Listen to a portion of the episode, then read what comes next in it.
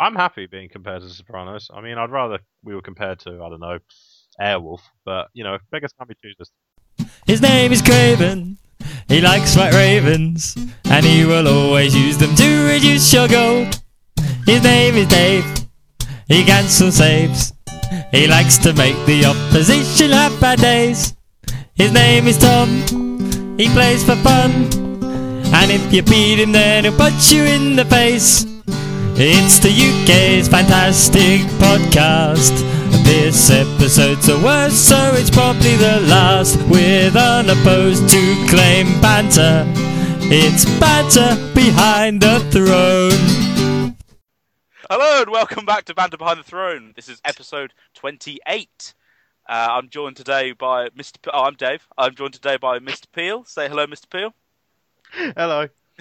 Good stuff. And replacing Craven for the week, we have Tony Makos. Hey, say hello, Tony. Hello, Tony. How you doing? Is it pronounced Makos? It's pronounced Makos. It's pronounced Makos. I've heard every single version, okay, every single possible pronunciation of it. So however you like. Sure. Tell us about yourself for those who don't know you. Oh God. I am Tony Makos, also known as Cockbongo on the forums, but don't hold that against us. I'm an old version 1 player, played version 1 for a few years, 2012 I think, started playing it at Christmas. Played that for a few years, have very, very kind of lazily jumped on board to version 2. I had my first couple of games of version 2 of this year at the weekend there, having not picked up any cards since Stalag, I think. So, yeah, 6-7 weeks of no cards whatsoever, but it was good getting back into it again. As you may be able to tell from the voice, I'm from north of the border, north of the proper border, not the... not Canada. No, that's the American Canada beyond the wall nonsense. The proper fucking wall. Thank you. We have a legitimate wall. Well, it was actually built by the Romans just to keep Makos keep out. Tony out, yeah. What about Makos? He'll be born in 2,000 years. Quick, build a fucking wall. Until we get some East Germans on the podcast, that will have to do, right? The most legitimate we can find, right? So yeah, I'm in Edinburgh. We've a small but perfectly formed little meta kind of up here between Edinburgh and Glasgow. Do a little bit of travelling down south of the border to see you fuckers once in a while and get thumped by you in general. Yeah, thanks for inviting us on. No problem. So yeah, this week we're going to talk about what we've been up to this week, and then we're going to discuss the new chapter pack, Road to Winterfell, which is in theory coming out tomorrow, which is Thursday. So today, as you're listening to this, I guess. So expect it in about 6 months' time. Yeah, well, SDVM have warehouse issues at the moment. Apparently they're refurbing their warehouse, and so while it is there, it's not being shipped yet, is what I've heard. I'm sure so it should be with us next week. It's never happened to them before. I'm sure they're sitting on the edge of their bed kind of going, these warehouse issues, I mean, you know, I'm sorry, darling. They just, you know, I can't believe that this is happening again. And we're trying so hard to put up this lovely metal racking for the warehouse, and it just keeps falling down. Just can't get it up, love. I'm sorry. Can't keep up my delivery schedule. Yeah, shocking. Oh dear. Okay, Tony, tell us what you've been up to this week. This week, I have been mostly losing a store championship in Glasgow.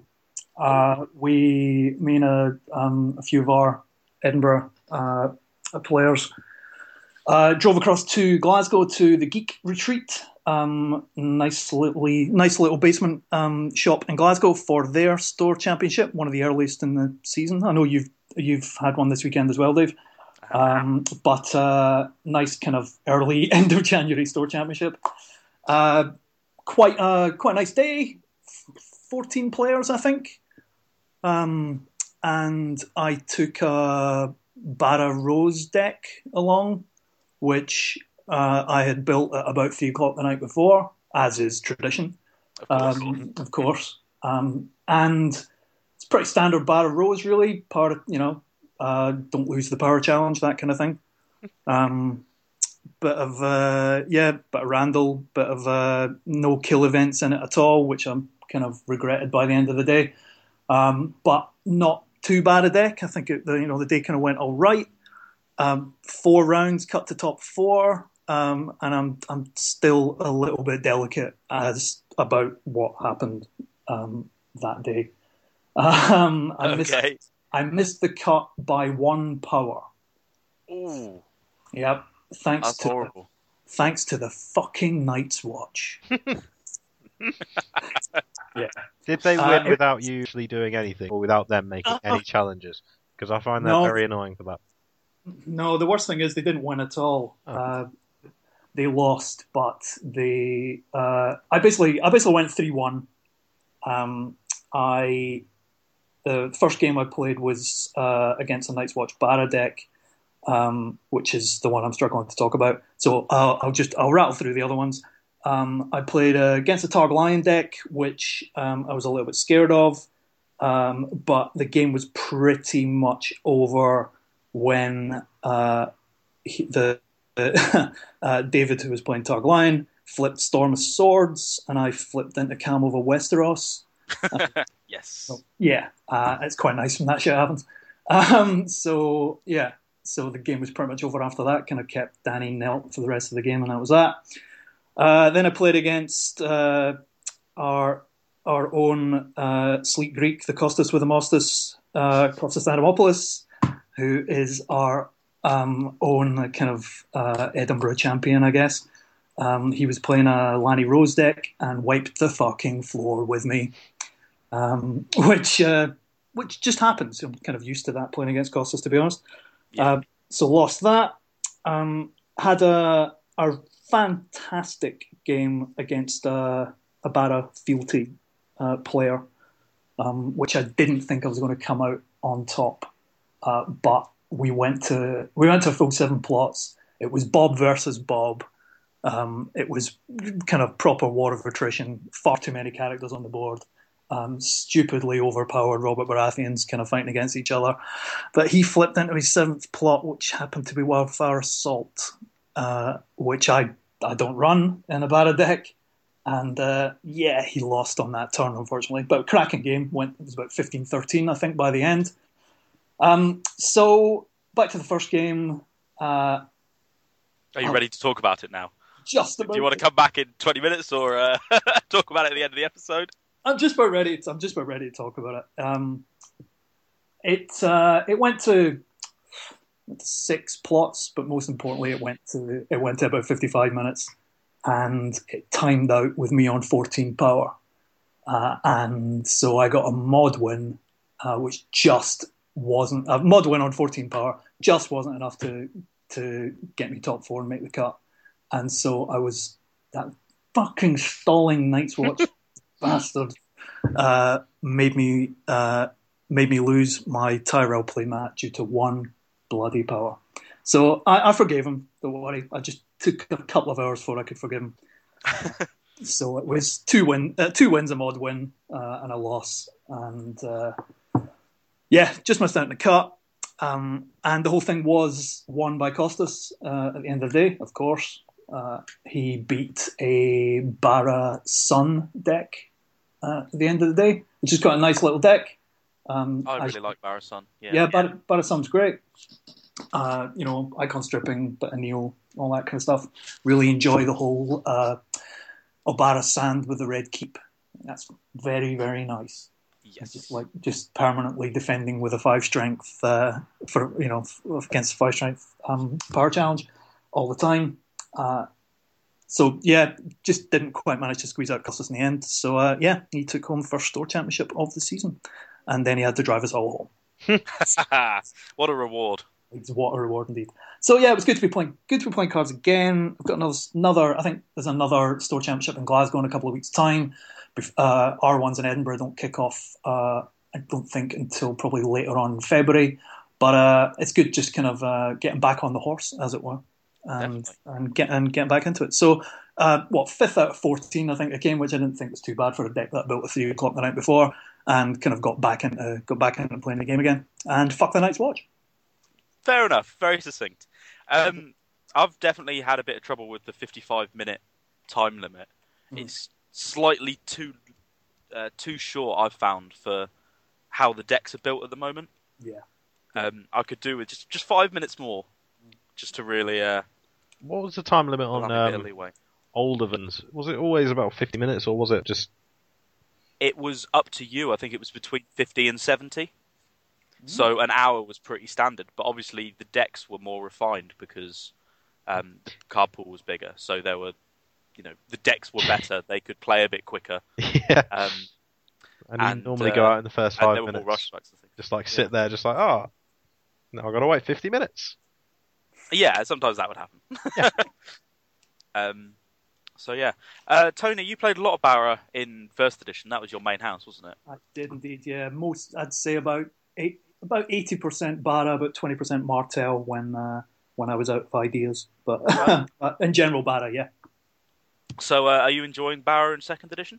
No, I'm not. You're going to stick with them? Oh, no, I'm not at all. I'm not entirely sure why I took a Barra deck.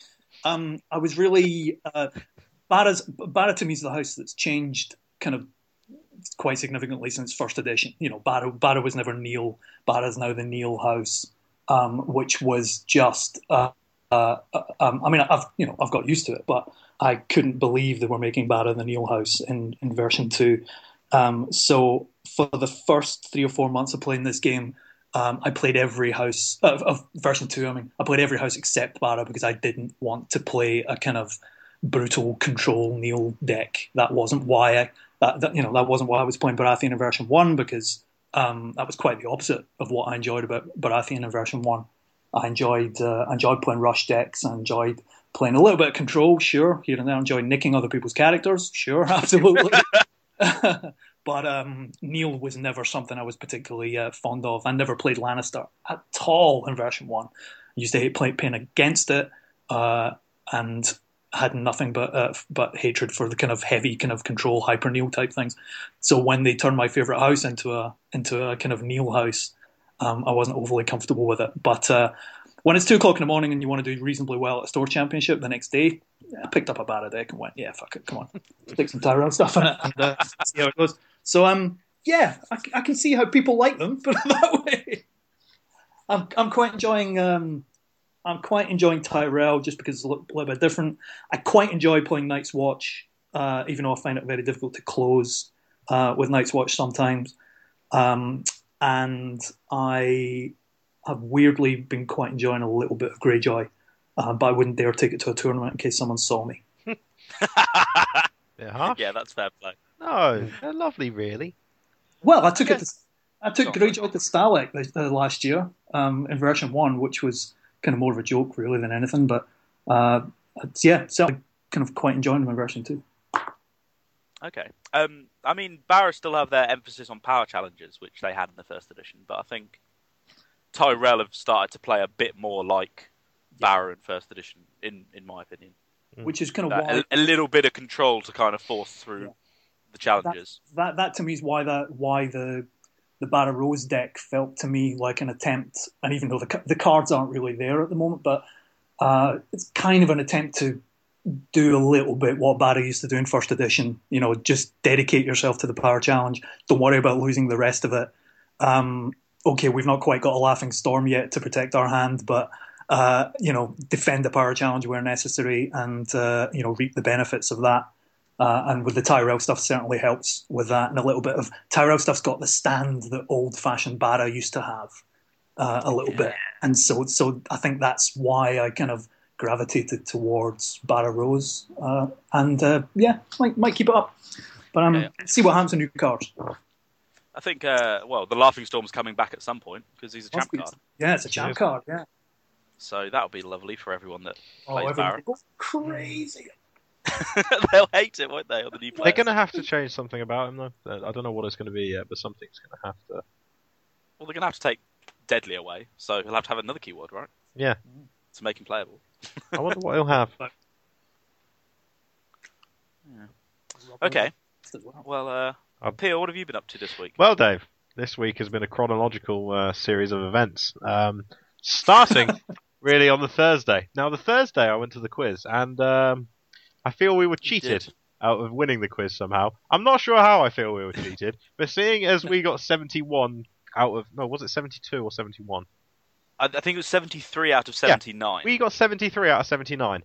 Potentially the maximum score was 79. They got 75 out of 79, but we had bonus points added where they didn't. And I can't for the life of me figure out how the fuck they beat us, because it's just not possible. And I know for a fact they got many questions wrong on one of the rounds, because I saw their score paper, and I'm guessing they edited the cheating fucking bastards. That's not hit for me to say or accuse. There was no proof. Next week I'm going to provide some photographic evidence if they do it again.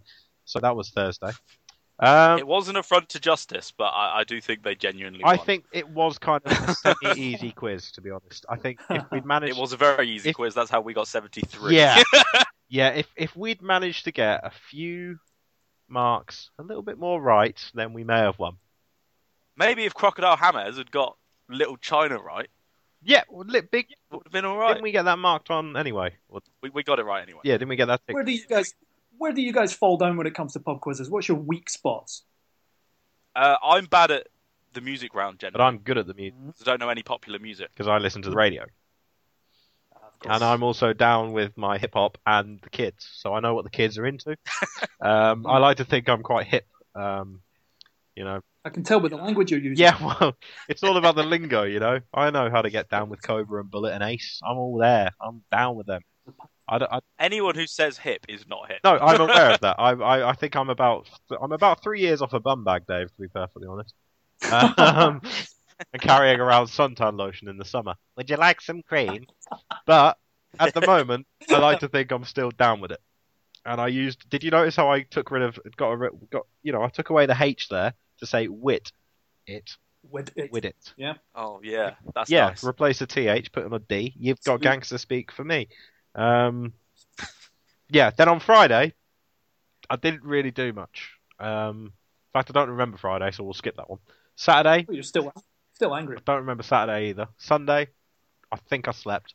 And Monday I watched the shopping channel. Now, there's a point in your life, Dave, where you will watch the shopping channel, right? And I hope it's a long time away. Yeah, you see, generally it's when people hit retirement. Generally that's a rule. We watch daytime TV when we're retired. Now, I've started watching daytime TV recently, and, I'm into Jeremy Kyle, I'm following up, I'm catching up on my soaps. It's been a very productive few couple of weeks. But when you find yourself watching the shopping channel for 3 hours in an average day, that's when you know you've hit rock bottom, Dave. So that's when we need to decide and change it. So Monday, that's what happened. Tuesday, it happened again. I'm not going to lie, I kind of enjoyed it the first day. But today, I tried to pull away from it and indeed left the house. So, and what did you do today? I went to the job centre. Oh. Now, I know what you're thinking, Dave. Did I go to there with a smile? I did go there with a smile. Actually, I was there last Wednesday and last Thursday. Eh. Meh. I've had bits and bobs. Stuff's happened. I've also run out of films to watch, I must admit. So if anyone has any film recommendations for me, that'd be great, because today I watched Zach Braff in a film. And again, pretty low at that point. I thought the shopping channel was rock bottom, but... You'd be surprised. I mean, Netflix has a whole host of things which you can watch in these type of situations. The Gilmore Girls, unfortunately, isn't on there. So I'm having to stream that illegally from another site. You can't say that, Peel. Not on the radio. Oh, crap. I'm having to source it from outside locations. Isn't it okay if you just say allegedly and... He's allegedly streaming, and that covers your arse. Yeah. To be honest, I don't think the demand for Gilmore Girls on DVD is going to get to a point where I'm going to get nicked for it, due to the fact. However, it is fantastic watching the Gilmore Girls, and if you haven't seen it, I recommend it thoroughly. Okay, so great. Basically, the summary of the last 5 minutes is that you haven't played Thrones this week. Right? I did turn on my PlayStation and almost play the video game.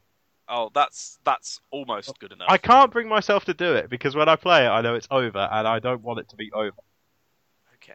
I don't want to have to make the hard decisions in life that you have to make on that game, because I know I'm going to make the wrong one, and I'm going to regret it further down the line, because I already regret half my decisions on it. Like, start it again. I'm going to have to. I'm going to have to get it. It's all gone wrong, Dave. It really has. I mean, I lost everything on that game. Fucking poor bastards. I don't think the decisions really have much bearing on what happens. I like to think they do. I really do. I like to think that if I'd done everything differently, everyone would still be alive. And that's the way I like to see it in my head, and that's the way I'm going to run with it. That's not going to be helpful for your psyche. No. Dave, let him dream. Just let him dream. Okay. I like to think that if I didn't have a say in it, everyone would be happy right now drinking tea with the Boltons. That's right. Yeah, and the Starks would still be alive, but subsequently I got the Starks killed. But that's not really a bad thing, so let's move on. Okay, we'll move on. How about you, Dave? I've been doing things this week. In my non-Thrones life, Black Sails is back on the TV, which is like Game of Thrones at sea. Game of Thrones pirates. At sea? It's like... I've not heard of this. It's set before Treasure Island and stars like Long John Silver and stuff. And it's awesome. And season 3's just aired last week. So get on that, especially as, you know, you've got lots of free time. I didn't even know there was a season 1, Dave. Well, there's 3. So watch them all. They're on Amazon Prime. If you've got Amazon Prime. Yep. I can find somewhere to outsource that information. That's fine then. You can outsource Amazon Prime. Mm. Allegedly. Allegedly. Okay. So I went to a tournament at the weekend. It was a store championship in Sutton in Ashfield, near Mansfield, and it's in a church. Sanctuary Wargaming, and playing in a church is really, really cool. It's a good atmosphere, but in January it's really fucking cold. So if you go, I recommend you wear like long johns and stuff, because I had a hoodie on all day and it wasn't warm enough. There were 13 of us. We did 4 rounds and cut to top 4.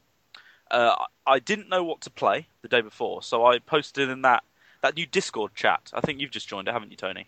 I have indeed, yeah. Yeah, so for those of you who want a nice active Thrones chat software, we've replaced the Skype group with a new Discord chat run by Will Lentz from the White Book. What is Discord? So come on there and chat to us. Discord is like Skype, but it's browser-based as well as... Okay. External. Yep.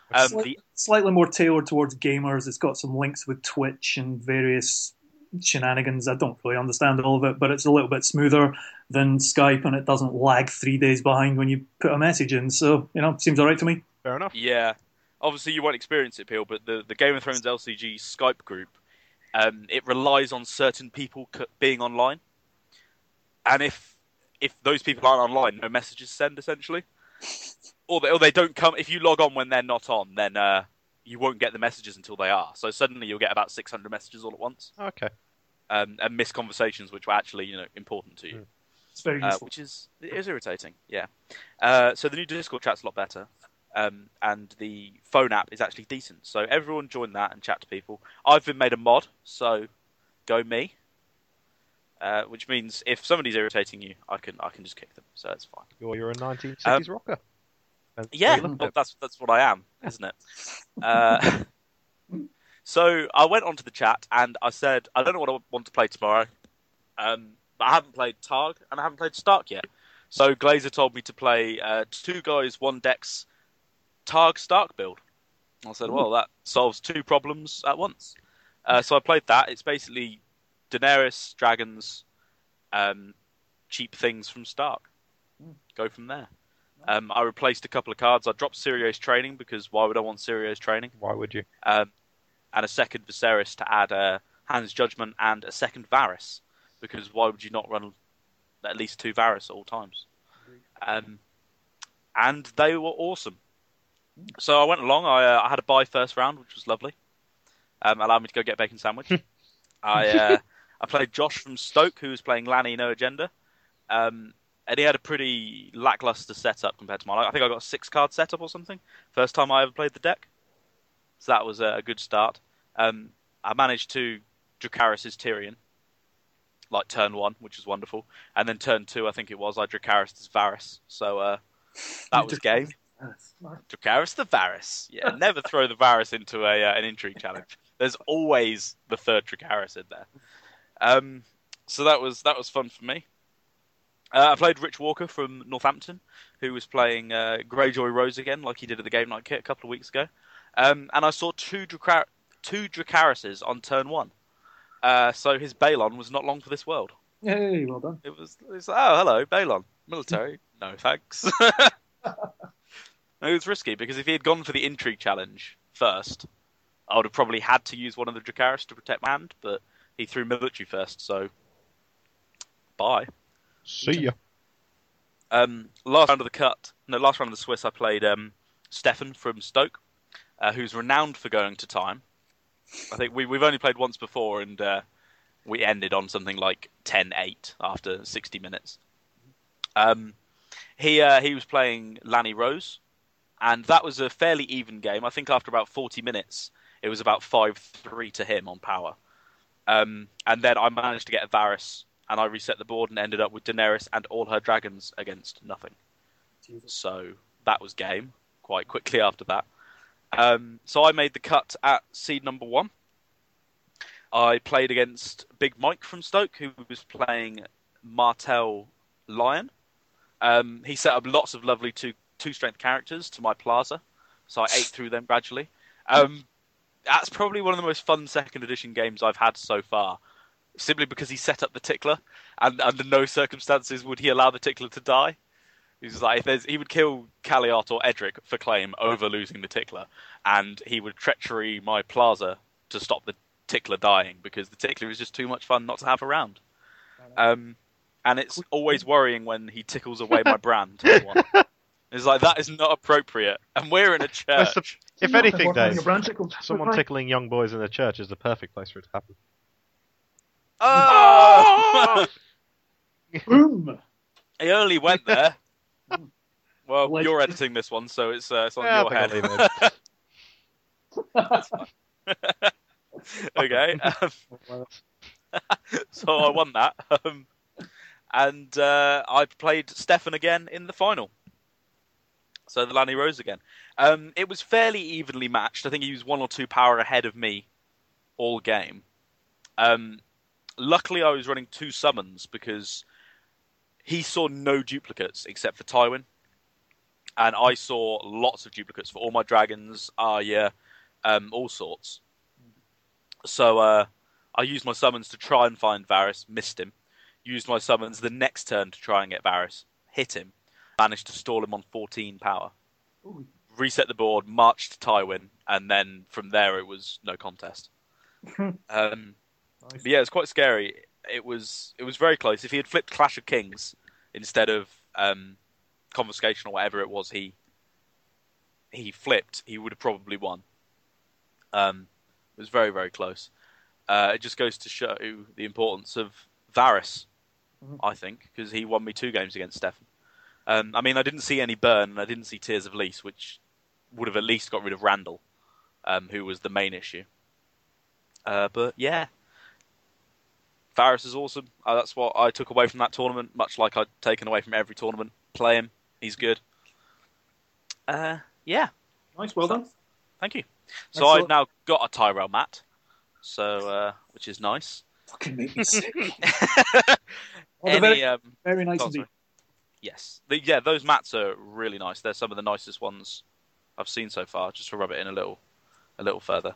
Are you say you're heading to a couple of store championships in Scotland. Are you coming down across the border to get to any more? I think we're going to try and do the Manchester Stockton double bill. Yeah. Like we did last year. I think we might be. Although, for some reason, the proprietor of our local game store, the Games Hub, here, he's scheduled our Edinburgh Store Championship for the same weekend. Oh. So we're going to have to go and have some words with him, some gentle words with him to kind of try and get him to reschedule that, or just not go to it at all and come and do 2 in the one weekend instead. There's 2 stores in Edinburgh that I think are doing store championships. Yes, 1 city, 2 store championships. It's fucking incredible. It was amazing. And I think there's going to be at least another one over in Glasgow. So hopefully I'll get to a couple more. So hopefully I'll get the chance to get my hands on that lovely picture of the Queen of Thorns and Sansa doing their... No, yes, is it Sansa? Yeah, it's Sansa doing their embroidery, yeah? Yeah. Pretty hard. Or play Matt. It is really nice. Oh, it's beautiful. Okay. Change subject, move on. Yes. Sure. So, the bulk of the episode today will be taken up with chatting about the new chapter pack, The Road to Winterfell, which, as we said, should be out sometime in the next 4 weeks. But hopefully next week. Sometime in the next 4 weeks, a year. No, we're not entirely sure. I'm still bitter. I'm sorry. It will arrive. Some people in America already have it. That means it's about 4 weeks off here normally, isn't it? It's normally 1 week after America. So it shouldn't be long.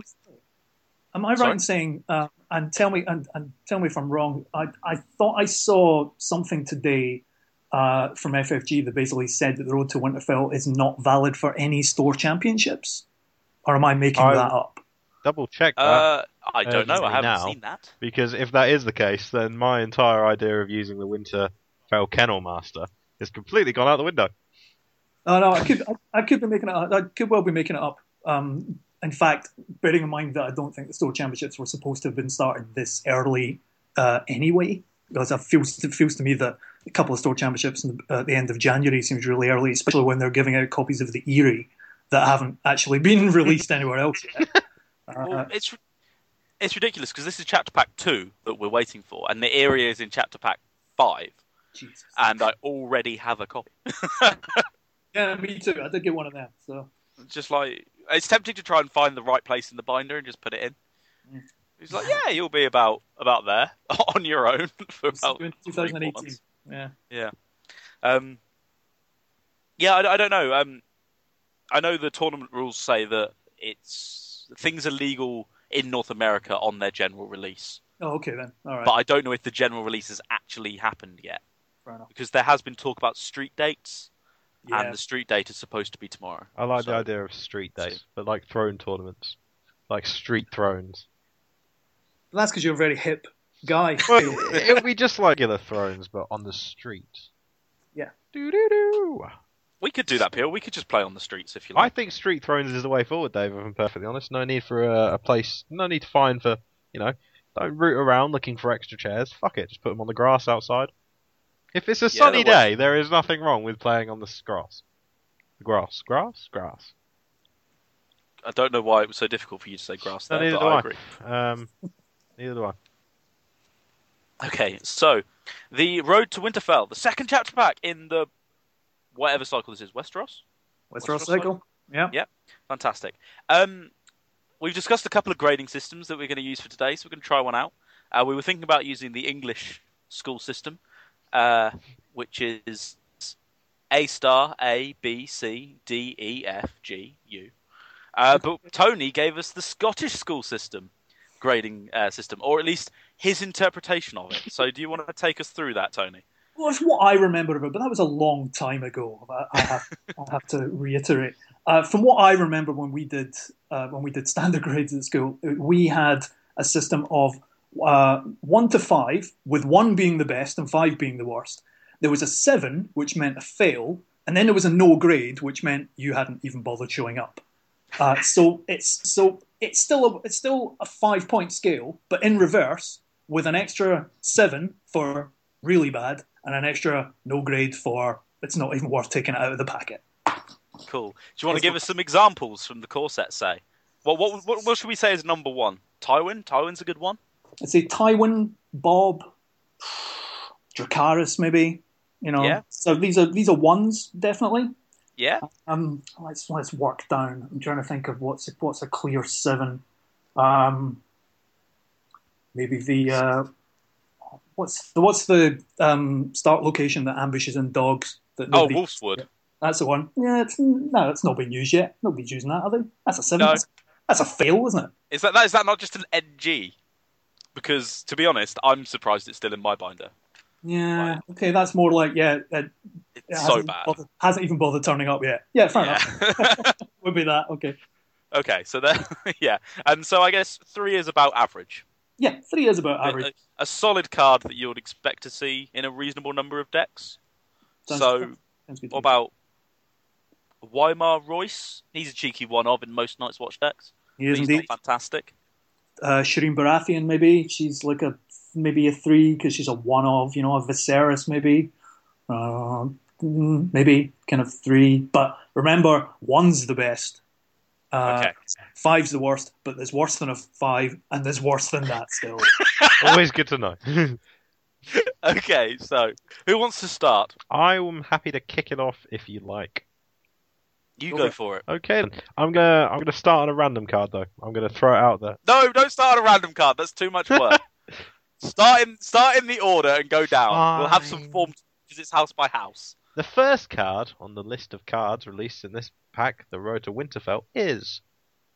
I wanted a drum roll then, but it just wouldn't sound right, so I'm going to just go Winterfell Kennel Master Challenges Action. If you control a participating dog character, kneel a direwolf or character with a direwolf attachment to have it participate in the current challenge on your side. Brackets, limit once per phase. And what else is he? Well, he's 2 cost, Dave. He's got a power icon, and he's 1 strength.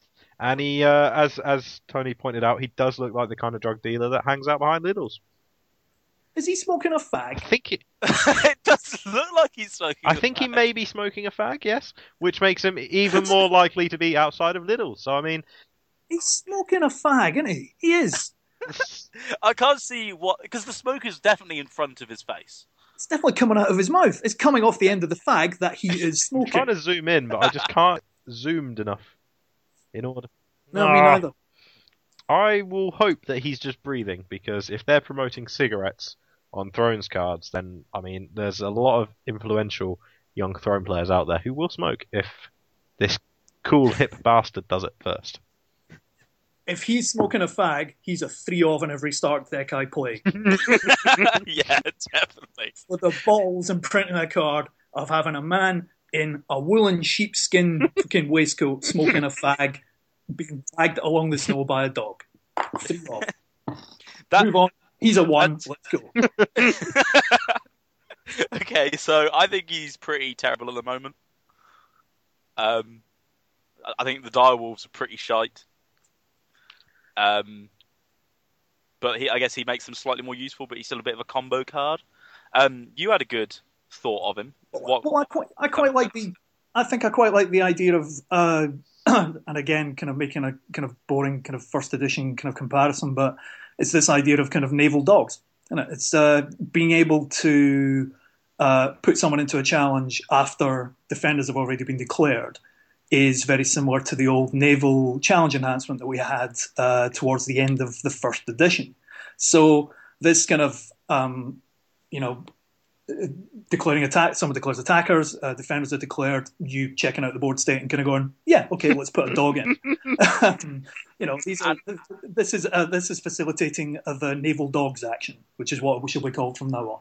Yeah, well, naval dogs makes the entire card much more appealing to me. And of course, it's thematic because dogs do like swimming.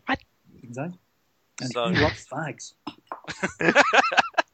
So I'm torn on this card because I wanted to rate it a 4 in that it might be good later, but at the moment it's a bit wank.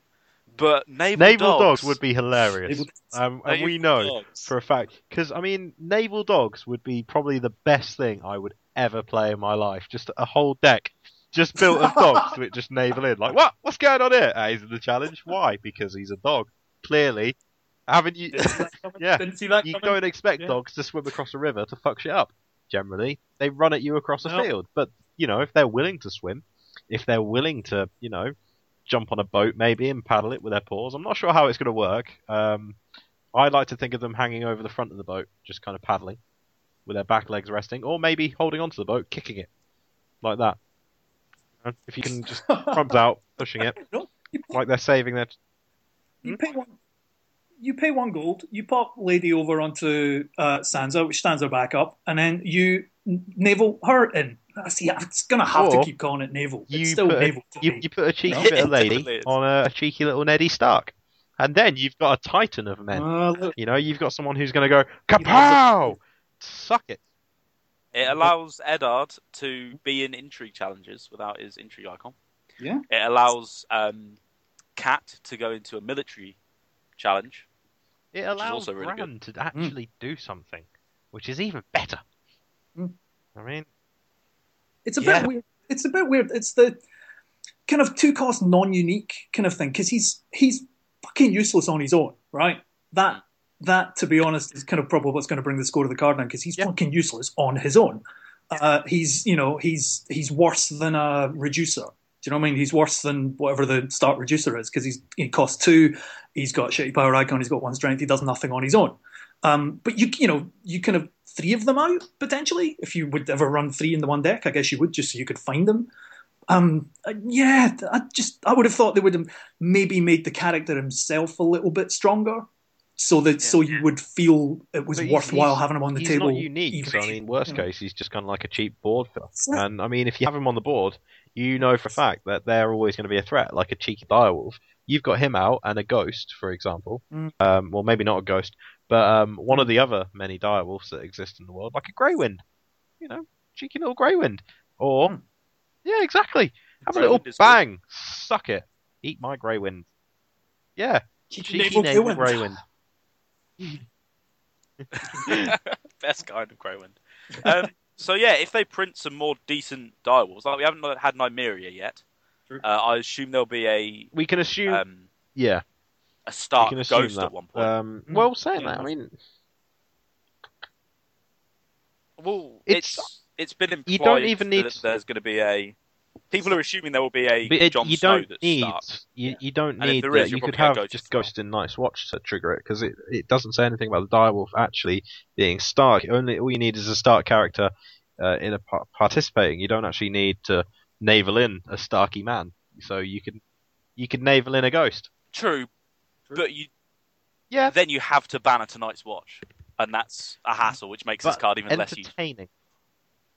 Especially as all of the Stark, like, draw and stuff relies on having lots of Stark cards at the moment. Everything's very much, you have a Stark character, good things happen. If you don't, then you just... I would like to see the day where someone builds a deck around this and just has lots of wolves diving in all over the place, going, "Wee, wolves!" That would make me so happy. Nailed up. But yeah, it's probably a 3. If that. So... maybe a 4. Fuck it, no, it's Stark. I'm still going 7. For 4. There we go, next. That's true, actually. It is good to see no play in this house. Yeah, so... fair enough. It'll see a little bit of play in my house. My wife likes a little bit of Stark. She's an old Stark player from 1st edition. And she's kind of quite liking the idea of some... cheeky surprise naval dogs, so it'll probably be more of a 3 in this house. For me, it's a fucking 7, but see it being a 3 in this house, and you know what it's like. Cards that facilitate the use of other cards depend on all those other cards being drawn in the first place, and in a perfect storm, this card will be amazing. Practically, no, I think the likelihood of me winning a game for boating in a ghost is very fucking slim. But, okay. Wait, next one, sir. I got them. All right, shall I do the next one, or would you like to, Tony? No, you go for it, mate. Okay. 3-cost location, Winterfell Castle. It's not loyal. It is a stronghold, and Winterfell traits. During a military or power challenge in which you control 2 or more unique participating Stark characters, each of those characters gets +2 strength. I think this is wank. We discussed it on the cast a couple of months ago when it was first spoiled. It's so many qualifiers for what is already a 3-cost location. It has to be 1 or 2 challenges. You have to have 2 characters. They have to be unique. They have to be Stark. And then they only get a little bit of a strength boost. So unless you're running loads of win by 5 effects... It's not fantastic. I mean, how many unique Stark cards are there at the moment? There are a lot, to be fair. All the children. Because there's all the children. That would be just depressing. And there's only going to be more. Children. Like, I don't like the idea of having kids fight the battles. This is exactly why I don't like the Maze Runner or the Hunger Games. Can't deal with it. Just no. Children do not win wars. There is exactly 6 at the moment. Fine. 6 unique. Sure. No, 5 unique characters. No, 4. Too bad. 4 unique characters. No, it's only coming with 4 for me. What? No, there's more than that. No, of course, there's all the kids. There's Rob, there's Kat, there's Ed, there's more. There are so many. They've got 5 children, and the parents, Maester Lewin, Greywind, Summer. Yep. That's it. I think Roderick Cassell's been spoiled, has it? Yeah, no, Roger Cassell. There's more anyway coming, so... Yeah, there's loads. But it's Stark, so we can just agree. I'm going to give it a 7. Yep. For three, it's rubbish. I can see it at the moment with the car pool so low. If it was, I think it would probably be a one-off in most start decks. If it was 2, as you said, just to facilitate those put to the swords and stuff. But at the moment, that's bullshit. 7. Sure, and you can't even reduce it with fealty. So moving on, your turn. What's the next one? Because I've got Lady in Waiting. All right, so I've got the Czech translation of that. Great. Yeah. There's a link in our chat if you want more. Hang on a minute. So the Lady in Waiting is Tyrell character, 2 gold, intrigue icon, 1 strength. She is loyal, which to me is what is why she fails. To be honest, the fact that she's loyal. But anyway, she is a companion, and we all know what that means. Yeah. And the text says, because my Czech to English translation is spot on. The Lady in Waiting may be marshalled as a duplicate for free on a lady character you own and control. So once again, just to hark back to first edition, it reminds me a little bit of that little chud that duped up nobles. I can't remember, the Noble Guard or whatever it was called.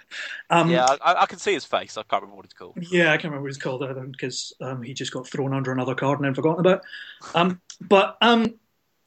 can see the point. I'm kind of slightly disappointed that it's loyal. I think if it wasn't loyal, it might get a hell of a lot more play and therefore have many more targets to be able to dupe. Because I think at the moment, Rose being a particularly popular banner, if you played kind of Rose banner with Starks, the Starks who have probably got more ladies than anyone else. They've got 3 ladies there. I think that's probably true. Yeah. Yeah. So if you could play Stark, Tyrell, and user as dupes, but it just seems a pain that you have to play kind of Tyrell fealty or Tyrell banner to something else to really be able to kind of make use of this, and it's only going to be able to currently be used on Marge or the Queen of Thorns. I think there are other chuds in Tyrell that are going to be played more than this. I agree. Until we get more good ladies, I think it's a bit useless. If it wasn't loyal, It would be awesome. Yeah. Because you could use it on Danny and so on and so forth. Yeah, yeah. So, yeah. I can see, it doesn't take the place of a bodyguard. Do you know what I mean?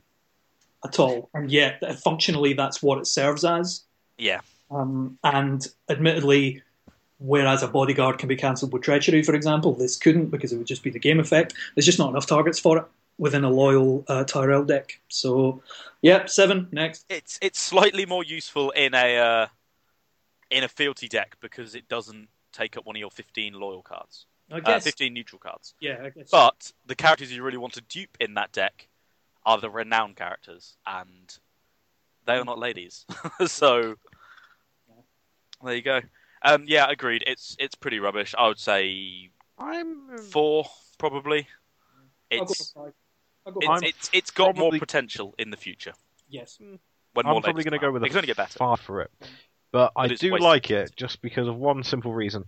How unthreatening at the moment if you got all the Tyrell cards and put them in a line, how unthreatening would that front line look? I mean, you've got the one of them is the Rose Tender or Garden. What was he? The Rose Gardener or Garden Caretaker? You currently, at the moment, have a Garden Caretaker and a Lady in Waiting.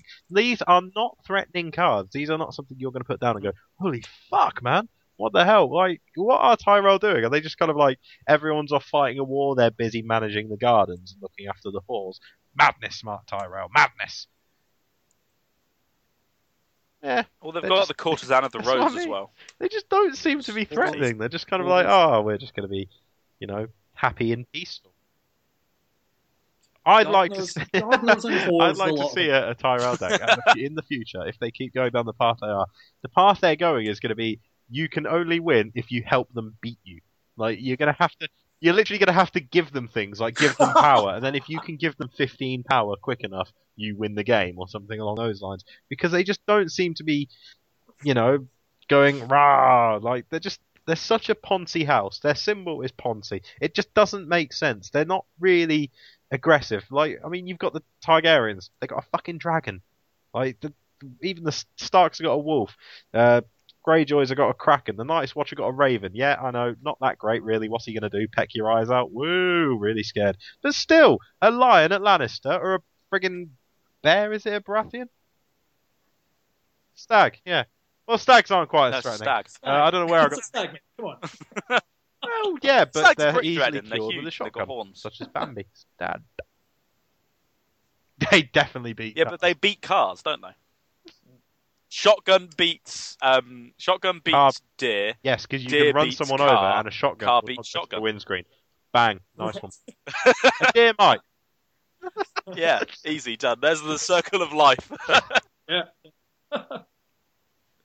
Okay, so next. Fantastic. I have got Lady Sansa's Rose. Yeah, again, a really threatening card from Tyrell. After you win a challenge in which you control a knight character that is attacking or defending alone, that character gains 1 power, 3 power instead if you control a lady character. Max 1 per challenge. Know who's laughing, eh? Know who's laughing. Know who's non-threatening. You see, they do still seem a little bit passive-aggressive. Like, if you win a...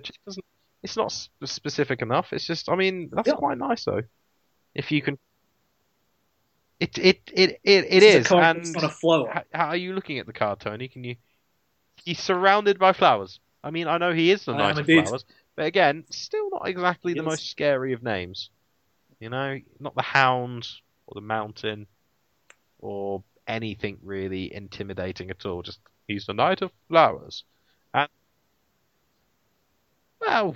No, he's the Ponce, isn't he? I don't know. The Ponce. Come on. Is he very skilled at certain things? I mean. He definitely took a shine into that Baratheon, yeah. Boy, I know that much.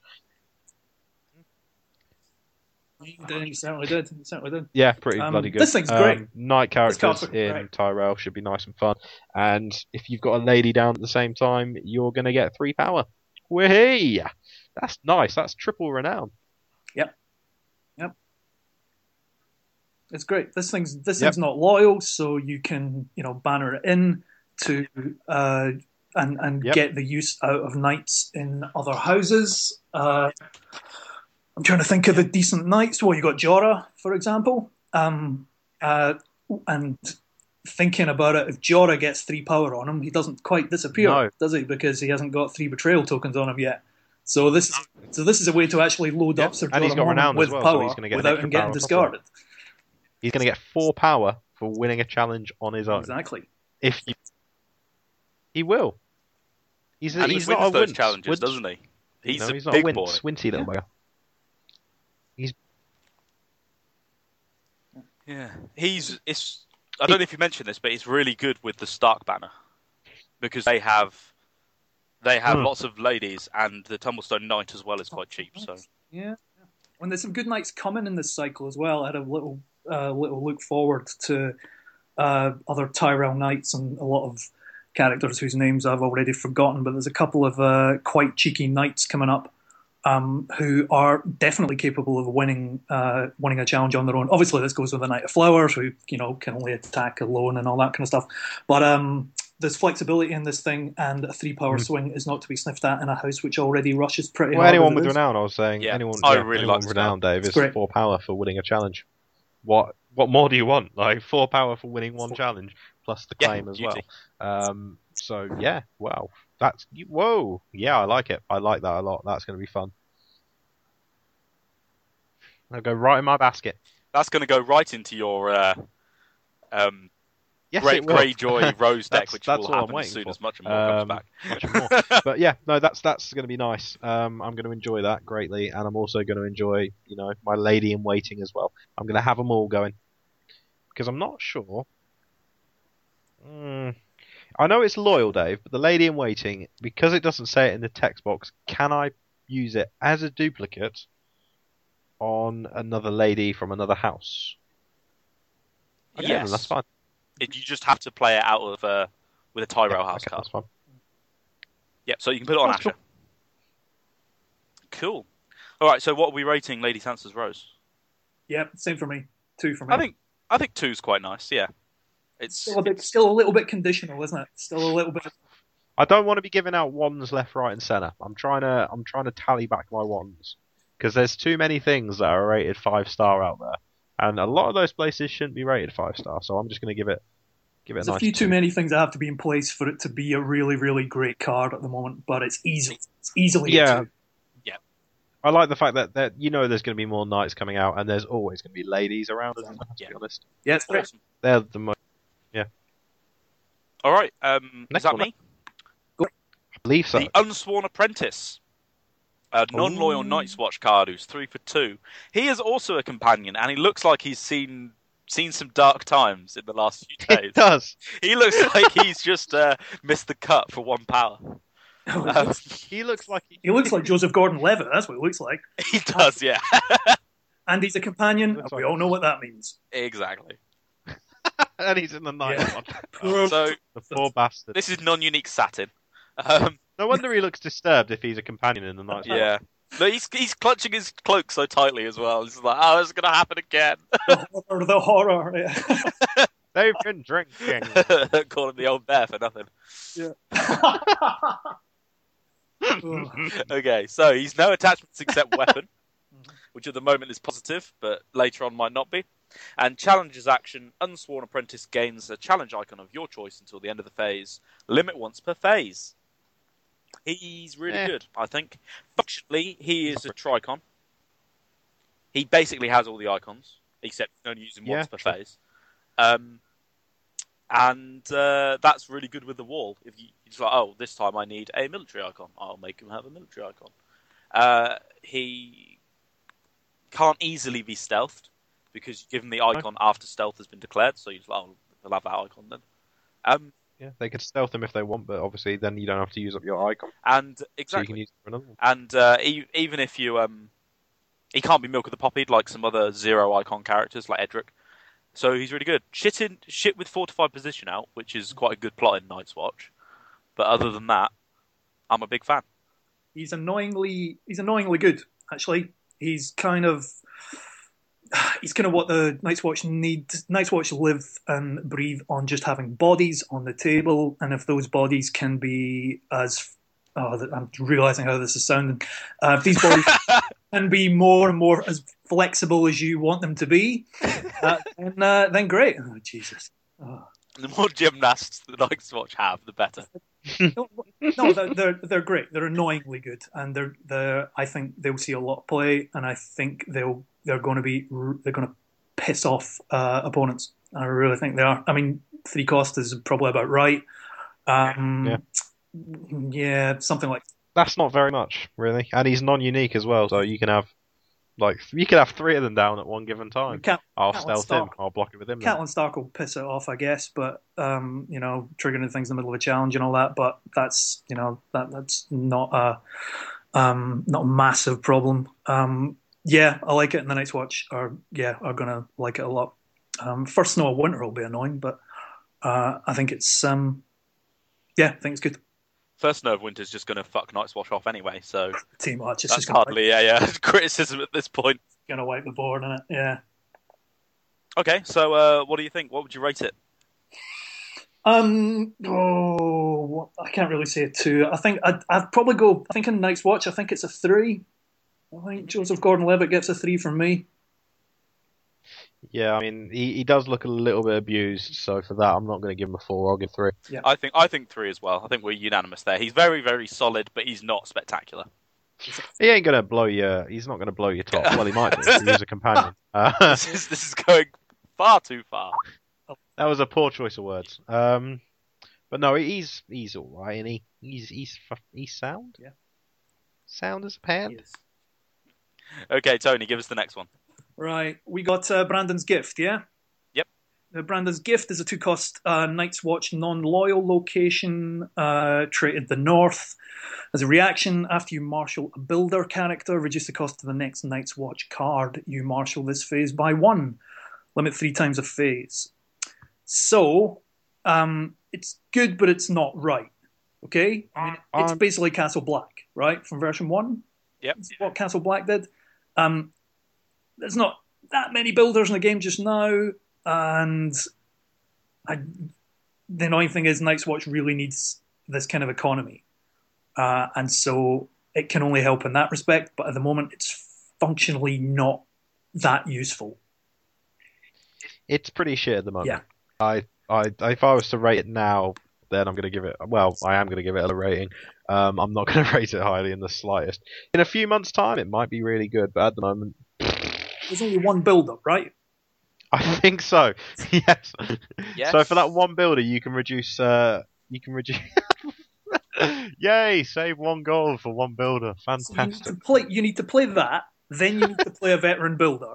And then you can play something else, yeah? Yeah, but you can play 3 veteran builders, though, in theory, and get it all in one phase. Yeah. But that's going to cost a lot of gold and be a completely pointless action. So it saves you 1 gold if you get them all into play at the moment. I think spoilt there has been 1 extra builder. So at the moment, it is unplayable. Yeah. This is a proper NG card if you've ever seen one. In the future, if there's a 1-cost or 0-cost builder, or a builder that returns to hand, or with good comes into play and leaves play abilities, anything like that, then it might be worth looking at. But at the moment, it is functionally blank. And if they did one that said Ranger on it, that I can see being a lot more useful. Certainly at the moment, just to give a 1 gold, still again 1 gold. When it comes to Night's Watch, it doesn't have any other locations, but it's functionally shit. Yeah, if the reducer was a builder, the steward of the wall. Yeah, true. If he was a builder, it might be all right because you get that extra bit of economy. Still not good, but at least worth thinking about. At the moment, craptastic. NG as it stands. NG, the first NG, nice. All round, no grade. Fantastic. Right, Peel. The next one we've got then is Royal Entourage. Now it's a character. It costs 2. It's got a military icon and a power icon. It's got 3 strength, but it is an ally. Now, last time, obviously, allies were shit, but this time, you never know, they might be alright. After you lose an intrigue challenge, kneel Royal Entourage. Oh, yeah. It's alright. I quite like him. Yeah, it's average. It's nothing too fantastic. It's not as good as it used to be. It'll do the job. Why would this not just replace your Bastard in Hiding in most Barra decks? I guess depending on your focus, whether you're going first or second or whatever, but this is great, surely. Against high intrigue decks, it's functionally useless, right? Yeah, pretty much. Because they just lead intrigue and you just know your guy. It's got 1 more strength against Bastard, hasn't it? So. Many other decks, he's really good. It's pretty good. You're going first. You're leading with military, leading with power, or whatever. But I think it's a nice design on the card. I think there seems to be quite a lot of Barra stuff coming up, which seem to be on the surface very good cards, but have a losing condition on them. All the fools and stuff that are coming up that are saying, you lose an intrigue challenge, you lose if this character loses a challenge, ditch a card out of your hand, that kind of thing. I quite like the design on it. Yeah, I love the double-sided stuff. He's going for a little gallop. Decisions. Yeah, the art's very pretty, isn't it? Look at him, he's having a Thomas, so we can get it signed at Starlek, which is always a plus. Yeah. What castle is that in the background? I'm guessing, obviously, that's... I assume it's Storm's End. Well, it's a big old friggin' carriage they're pulling. Yeah. That's huge. Is it? Oh, that'll be Cersei's wheelhouse, won't it? Mm-hmm. And they'll be on the way south from Winterfell, or the way north to Winterfell. Yeah. So I assume that's like Moat Cailin or something. Yeah. I don't know. Oh well. I'm squinting very hard. Is he smoking a fag? He can't be smoking a fag as well. No, he's not smoking a fag. Carry on. I'm just squinting at it. What I'm assuming the next time you see Tony's decks, he's going to draw a mini cigarette on every single one of them. What makes you think I haven't done that already? That's a good point. Yeah, we're going to have to. We've been talking about old art cards where Varys is a mermaid and stuff. We just do this guy sat at a kennels with this fag. It's the best. Just looking really upset about the world. He's like, I don't want to muck out the dogs. I'm having a fact. I think I'd have him so he was on the front of like a rowboat with a dog behind him, giving it a pedal along, and him smoking a cigarette on the front of. Oh no, a dog and a cannon on the side of a ship. Yeah. Okay, the next card. In the name of... Oh, did we rate the last one? We didn't. We didn't. 4 for me. Okay, I think 3 at the moment. Yeah, 3. Yeah, I'm going for 3. I think we'll see a lot of it. Quite generic. It's just a lovely kind of filler, isn't it? So. Yep. Yeah, it's solid chud. Yep. Yeah, absolutely. Okay. Bad synergy with Stannis, of course. But yeah, that's true. There you go. Like, everything's bad synergy with Stannis. Exactly. So the next one is an event I really like because it reminds me of a first edition card, which I was rather fond of. And it's a one-cost loyal event for Barra. Oh, and no. It is In the Name of Your King.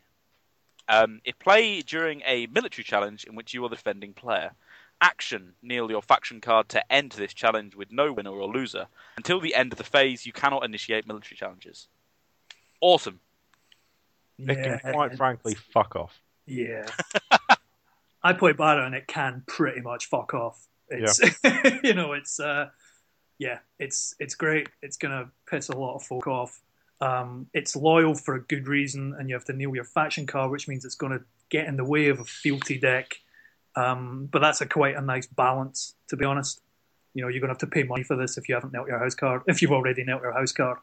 But yeah, it's going to be really freaking annoying. Yeah, obviously it's... Burning on the Sands with so many conditions, it's just ridiculous. But it's really, really good. It's going to make... people have been playing Night's Watch, Banner to the Stag, but this will make Stag, Baratheon Banner to the Watch a lot better, I think. Yeah. You can just end a challenge immediately. One thing I will say, though, is kneeling that faction card again. Yeah. There's a lot of stuff that kneels that faction card. Mm. So I'd have to take that into account before anything was decided. I mean, just... If everything's kneeling the faction card, you're not going to have enough friggin'... Well, you can't play them all at the rate we're going. They're making it so, obviously, that kneeling the faction seems to be very popular, and because of that, it's going to be quite hard to get out all the events, which is... It's good, because it means we're not going to have an event-filled game, but at the same time, you know, is it... Well, at the moment, it basically just stops you playing fealty. Yeah.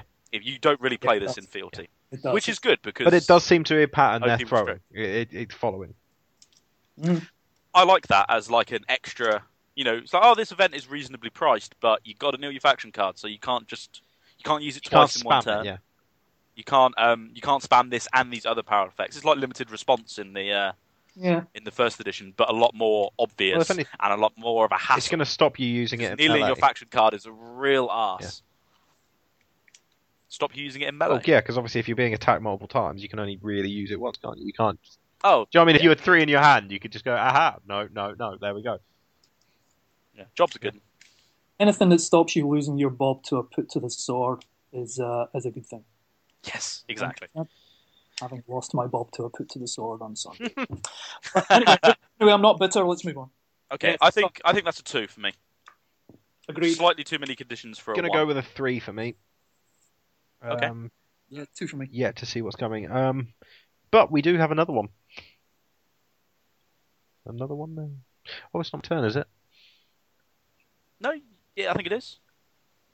Oh no, it's me. We on 29, are we? Come again? Are we on number 29? We are, yes. We are on number 29. Okay, we have the first Lannister card of the pack, which is a 3-cost, a 2-strength. Intrigue iconed brothel madam. She's a companion, and we all know what that means. I'm glad that came around. She has a reaction on her. This has been quite heavily spoiled, this card, so I think a lot of people have seen this and moaned about it already. Reaction. After the challenges phase begins, choose a player. That player may give you 1 gold from his or her gold pool. And until the end of the phase, if that player has not given you gold this phase, he or she cannot initiate military challenges against you. Typical Lannister. Fuck Lannister, honestly. That's, once again, going to be really, really bloody annoying. This is going to be at least a one-off, I think, in every Lanny deck to kind of, you know, forevermore, I think. Yeah, well, it's going to stop you being attacked, basically, isn't it, by military for a while. I mean, I just can't see if they wouldn't drop one in, at least. I mean, they don't stack, obviously, because as long as you've given, you know, as long as the other player has given the Lanny player some gold that phase, then the reaction, you know, then it doesn't kick off, so it doesn't matter how many you've got. But if you're marshalling second and you drop this bad boy, that's going to piss people off a tree. Yep. Yeah. Goes well with, what's it called? Supporting the Faith. Plot that scraps gold. Absolutely no chance of you being able to kind of to pay the Lanny player any gold if you haven't got any. That's really good in Lanny anyway. Yeah, because they can generate gold in the challenges phase. Yeah. So yeah, she's nasty, and anything. I think a lot of people, kind of me included to a certain extent, get a little bit annoyed with this game when it actually denies you one of your challenges. The reason that that previous event is going to piss so many people off is that anything that basically just shuts down a challenge without any resolution is annoying. But it's something that properly means that you can only do 2 out of 3 of your challenges in the first place is even more frustrating, especially if you're playing something that's mill heavy. If you're playing against Lanny, playing against Greyjoy, Lanny playing against Stark, this thing's going to be what's the word the Americans used? Clutch. Nice. Yeah, that's a good word, but they don't use it in their cars. See what you do. Yeah, I'm done with kids. It's a bloody good card. It's a bloody annoying card. We're going to see it for a long time, I think, and it immediately forces you to. It's obviously much better, kind of landing on second, I guess. You know, knowing whether to bother dropping this if there's gold on the other side of the table or not. But it's a pain in the arse. Well, even just, they've got 2 gold, you drop it, they have to pay you 1. They're not getting their put to the sword on either way. They are not. So, lovely, nice. Lovely. Yeah. I think it's really good. I would give it a 2 because I agree it will be a one-of in every Lannister deck, at least until the Lannister box, probably, well into like 4 or 5 cycles. It doesn't stack, which is the only problem, so I would be loath to run more than 2 at the moment. I think, I'll go with you, Dave, on that one. I'm going to give it about 2. It's just good. It's just one of these annoying little things that Lannister have. Pay me a gold if you want to do this. Like, it's always going to piss people off. It's just there to do that purpose. That's what Lannister do best, so yeah, I can't see any reason why I wouldn't run it in any Lanny decks. Exactly. Yeah, it's kind of I'll begrudgingly give it a 2. Yeah, Lanny have had some good cards, and I think this next one kind of sums up the best card I think I've seen in a while. Wardens of the West. It's a plot card. Gold 5. It's 5/4/1. Reaction after you win a intrigue challenge. Now this is going to work really well with the Tyrion. After you win an intrigue challenge, pay 2 gold. Have the losing opponent choose and discard 2 cards from her hand. Now, that is good for 2 main reasons, and I love it for 2 main reasons. A, it's going to work on the attack, and B, it's going to work on the defense. It's not limit once per phase. It's you're effectively, I mean, nowadays with the, the card cap pool in the bottom corner, they're not going to be, the reserve, there we go. They're not going to be having more than 6 cards in their hand. You can effectively get rid of 5 cards out of their hand if they attack you and you attack them, or vice versa, because it's before claim effects. Yep, and this is, of course, assuming you can't make 2 intrigue challenges or you don't have Cersei who raises claim. Yeah, exactly. This is, and I mean, even if you don't have, you don't have your man Tyrion out, you just hold off until you've got enough characters on the board and play it then. It's going to be one of these. Well, it's going to be one of these cards that I think is going to decide a lot of games in that plot round. Because if you can take away all their cards, then they're going to be screwed. Yeah, I think it's awesome, and the stat line is really solid anyway. Like a 5 gold plot that can't be hit by naval superiority is worth considering in loads of decks, and with an ability like that, that's going to be in every Lannister deck for a very long time. It's crazy. The fact that you can play Tyrion solely on this plot, and then still use him to get the gold to trigger it. You could literally just it's horrible. You could have this plot Tyrion in your hand, bang that down. Oh, here comes Tyrion. That's it. You're fucked. Because you're gonna get 2 gold the second the challenge is initiated, don't you? So there you go. Yeah. Now, I'm not one to normally go down the route of all of this card's overpowered, etc. But the one thing I can't get my head around with this card is that it's a 5 gold plot. Yeah. This is a Lannister only plot, right? A Lannister who have, you know, gold coming out their arse, have the ability to get gold left, right, and centre, and they've been handed this loyal plot that does this and has this incredible reaction on it, and also they've had the nerve to print 5 gold on it. That, it confuses the hell out of me. This should have been like a 3 gold plot, and it would still get run. Now it's 5. There is no down. The only downside in this card: plot deck limit 1. Right, everything about this in a Lanny deck, it's perfect. But 5 gold? Why put 5 gold on it? I do not understand. That just seems ludicrous to me. If you've got, you can tie one out already, and I think it's ridiculous. It's an amazing plot in any other house apart from Lannister. I fucking love it. It's brilliant. I also just want to say that the loyal plots are gorgeous. Like the templating when they're a house plot. Really like it. Yeah. So that's a bonus as well. I think would this be your first 1? I think I might. Would you rate it a 1? I'm going to give it a 1. There? I hate it, but I'm going to give it a 1.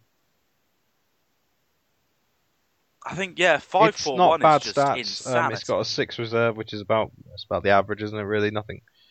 You know, there's not huge amounts that are over, and there's not huge amounts that are under at the moment.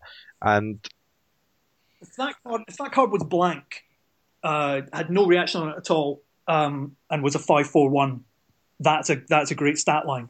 But to have a reaction on it, which depends on you having the gold in the first place, as one of you guys already said, even if you don't have Tyrion out, you've been given 5 gold off your fucking plot that round. It's just it's amazing to me. This is a 1, even though I begrudgingly kind of give it a 1. But there's no downside to this card at all. No, it's awesome. Yeah, it's awesome. Okay, so we're 1s all the way through. Love the best card of the pack so far. Which brings me on to this bad boy, a 5-cost. Loyal Greyjoy character, the Reader. Yay, he's back. Didn't go away for long, did it? It's a shame he doesn't have the direwolf trait. He has an intrigue and a power icon, and he's 4 strength. He's House Harlaw. He is Lord, and he is a card designed by the 2011 European Joust champion Martí Foz Hernández. So if you're lucky, you can get it signed. Lovely. Reaction: after you win an unopposed challenge in which a unique Greyjoy character is participating, either draw 1 card or discard the top 3 cards of each opponent's deck, limit once per phase. So for those who played First Edition, or didn't play First Edition, this is almost an exact reprint. He's gained 1 strength, he's gained 2 gold, and he is now Greyjoy only, but he's lost his naval enhancement on his intrigue icon. So he can no longer boat in. Unless you've got a direwolf on him. He's awesome.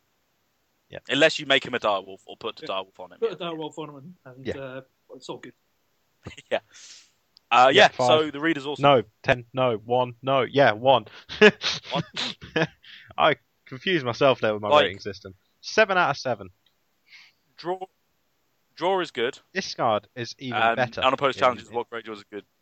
No, discard's terrible, but it's better than it's in first than it is in first. I want to see genuinely this time around in 2.0. I want to see if I can deck people. I want to make that happen on a regular basis with Greyjoy.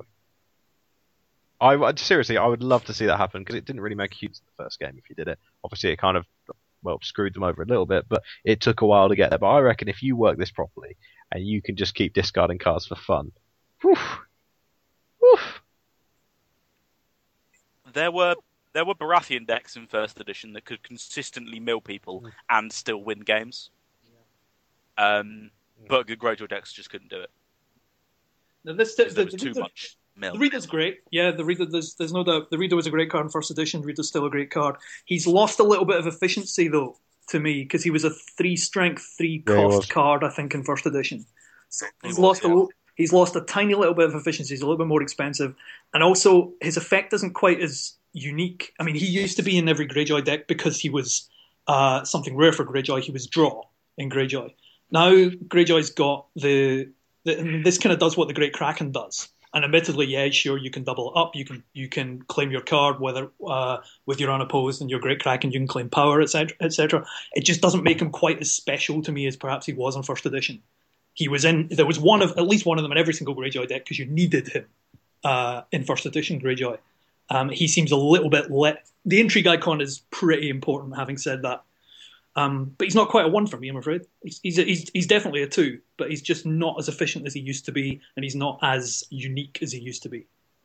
Yeah, I think he's at least a one of. Exactly. Unlike the brothel madam, this guy is a one of until the end of time. Yes, yeah, so at least. And at the moment, I'm probably running two, maybe three of them, because that intrigue icon is so important, and the draw is so useful at the moment. I agree. It's hard to justify one, but I think.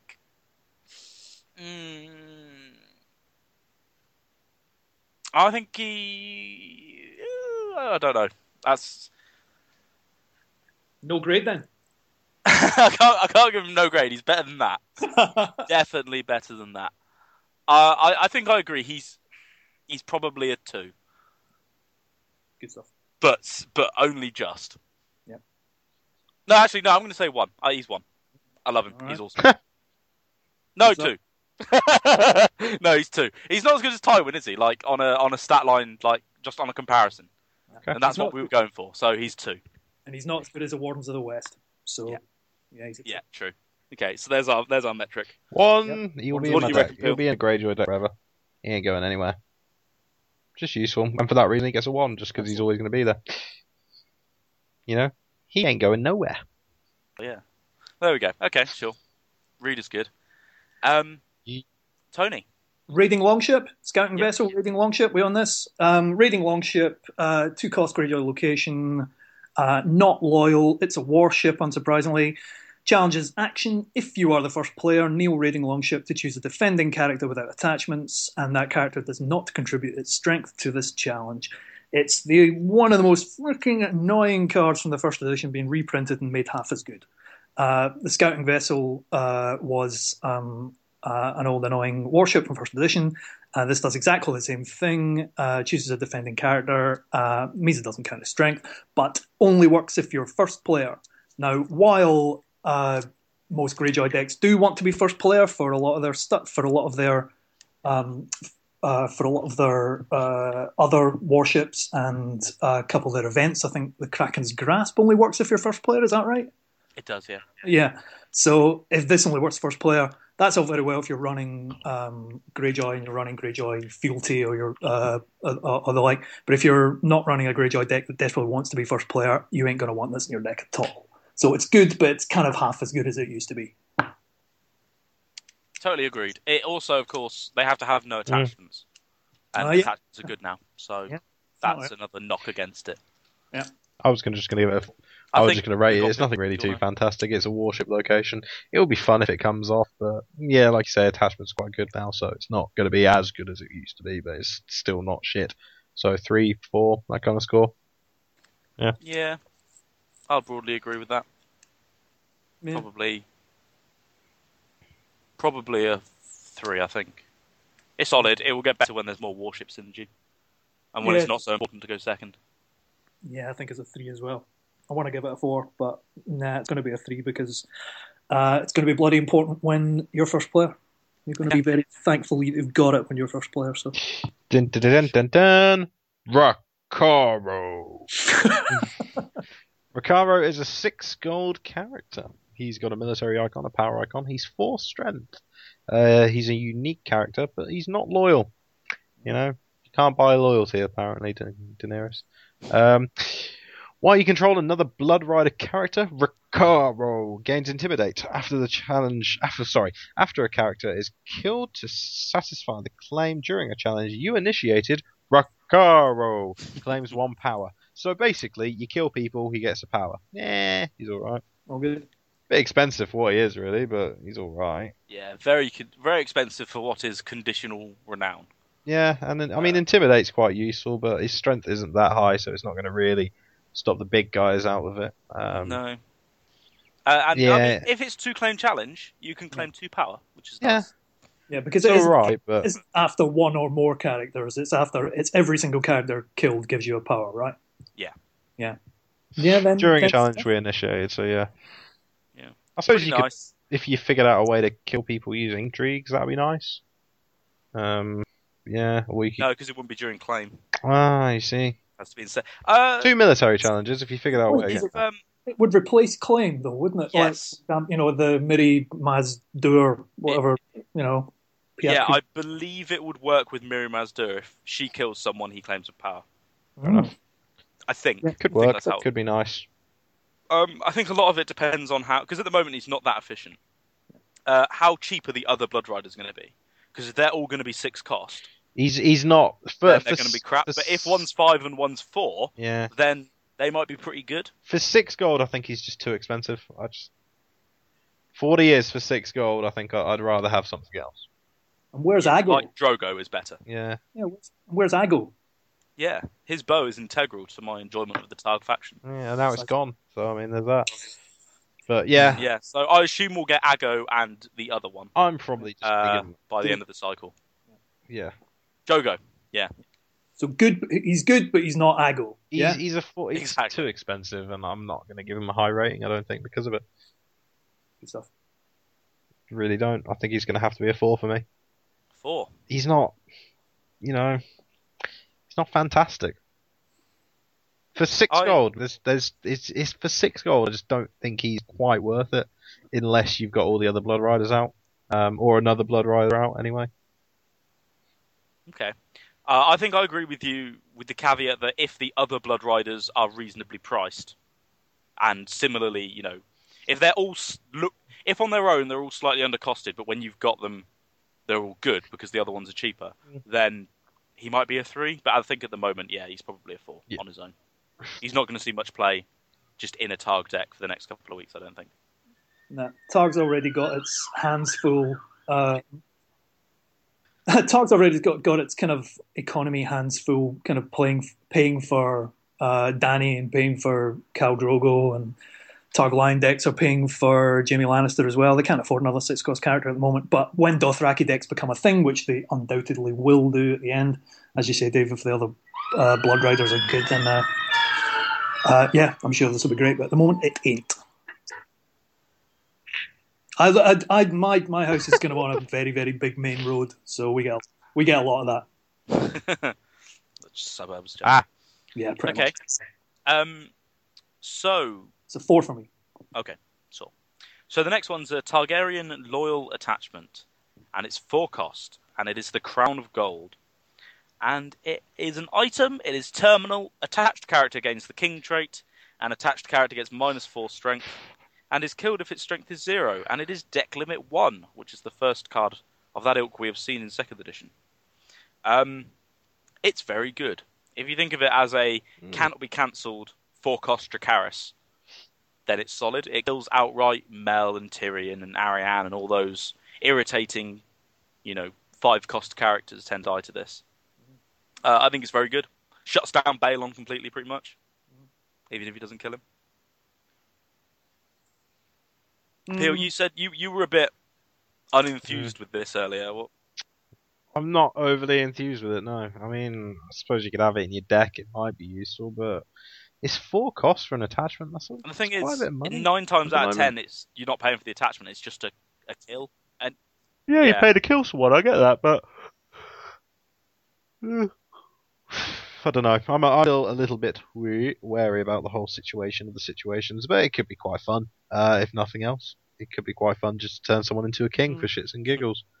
Just kind of like, aha, I've got a king. It's only got 1 strength, but I've got a king. Maybe that will matter in the future. You never know. I think I'm going to see it at some point. It's going to annoy me. It's quite a good card. My only concern is it's just quite expensive. That's my main thing. Yeah.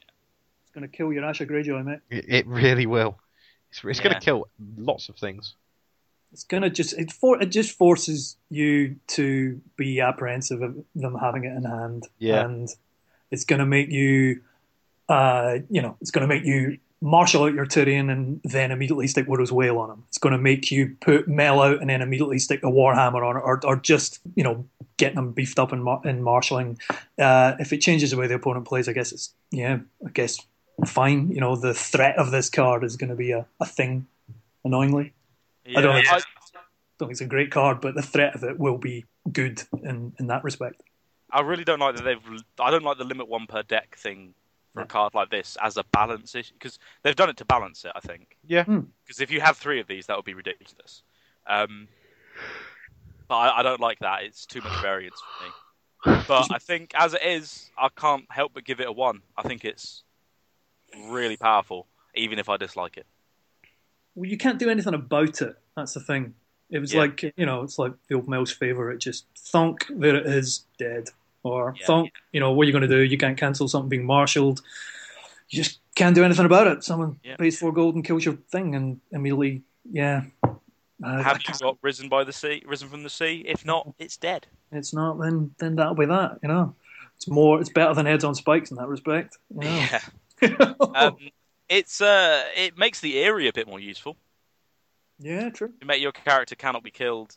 I guess they still marshal it, and then the character just dies in the challenges phase. Yeah. So it doesn't make a difference.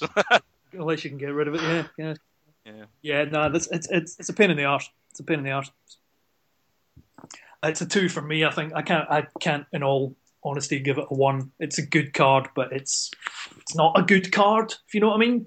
If I was playing Targ, I'd have one in my deck, and that would be that, and I wouldn't be sure when it would come up, and I wouldn't be able to build around it or prepare for it.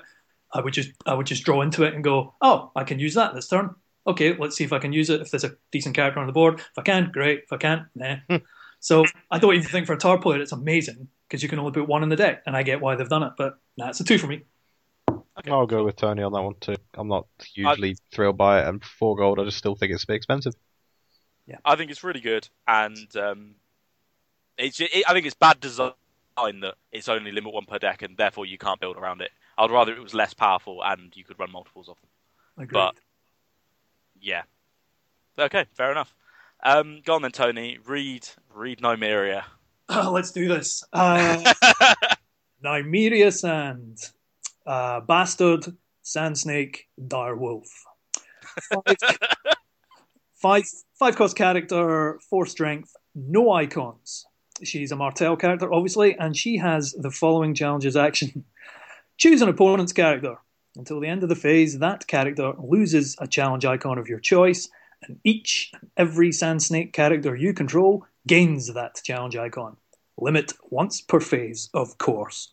It's Nymeria's Whip, and it's fucking incredible.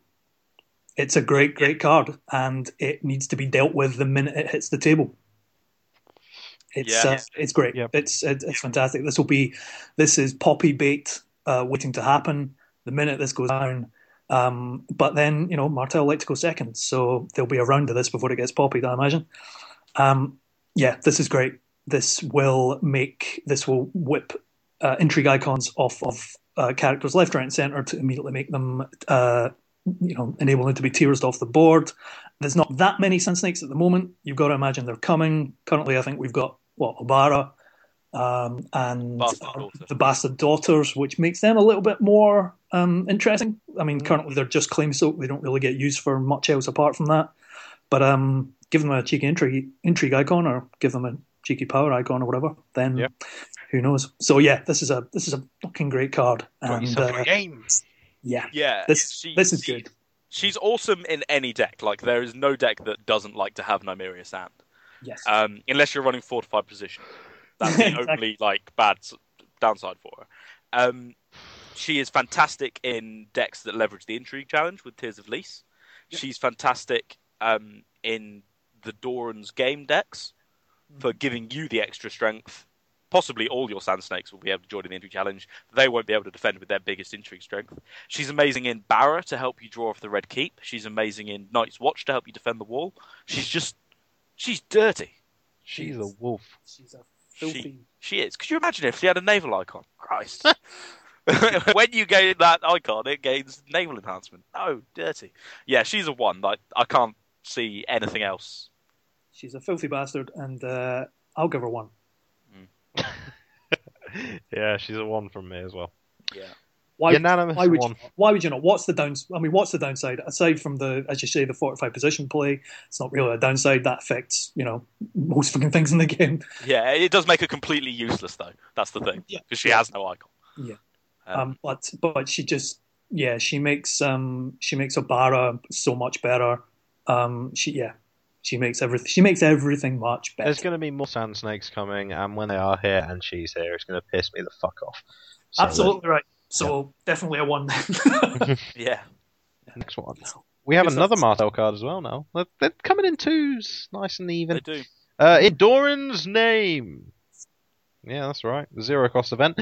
Kneel your faction card. More faction card kneeling. Woo. To gain X gold. X is the number of plot cards in your use pile. So it's pretty shit on setup. It's bloody good at the end. Yeah, that's about it really. So it does nothing for 2 turns out of the first 7. Yeah, really. Because on turn 7 you've got no plots in use pile. So it's only really good turn 3 to 6, yeah, and only like super good turn 5 and 6. I think Martell doesn't have enough draw to warrant running this at the moment. If they get a lot more draw in the future, when the games slow down, I reckon, because at the moment as well, I don't think the games I've played haven't really gone past the 4th plot phase. They do if you play against a Martell deck. Oh, there you go then. So I mean, I can assure you. There you go then. So I mean, the Martell deck, yeah, it'd be useful in that, but. Yeah, it's all right. It's not anything special. It's just a bit of cheeky economy. I'm pretty sure there was a blank event in the first edition for this as well. What was it? There was lots of them. I can't remember the exact name. Kind of events where you play them and you get a gold return for the event. Oh, there's like plunder. Yeah, plunder. I think there was. Yeah. Except plunder's good because you can use it. Turn 1. Yeah, exactly. This is blank turn 1. So if you, I wouldn't say there's going to be hundreds of these in a deck, but I can see someone running 1 or 2 maybe.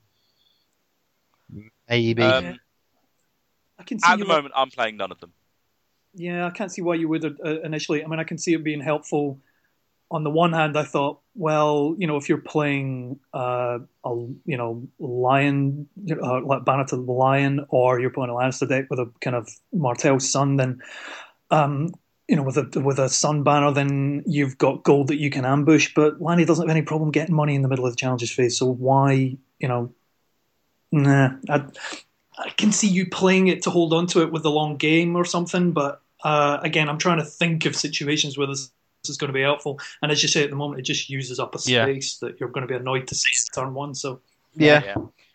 It takes out some of the downside of running counting coppers. And if you draw into it with counting coppers, you can play it to make up the downside, but I'd rather just draw something good. Or play the long game. Doran's game, yeah. Well, yeah. I think, somebody said to me, you can use it with Ariohota as a surprise Ariohota, which is cool. Mm. But I still don't think that's a pretty niche interaction. Mm. And I think at the moment it's a 5.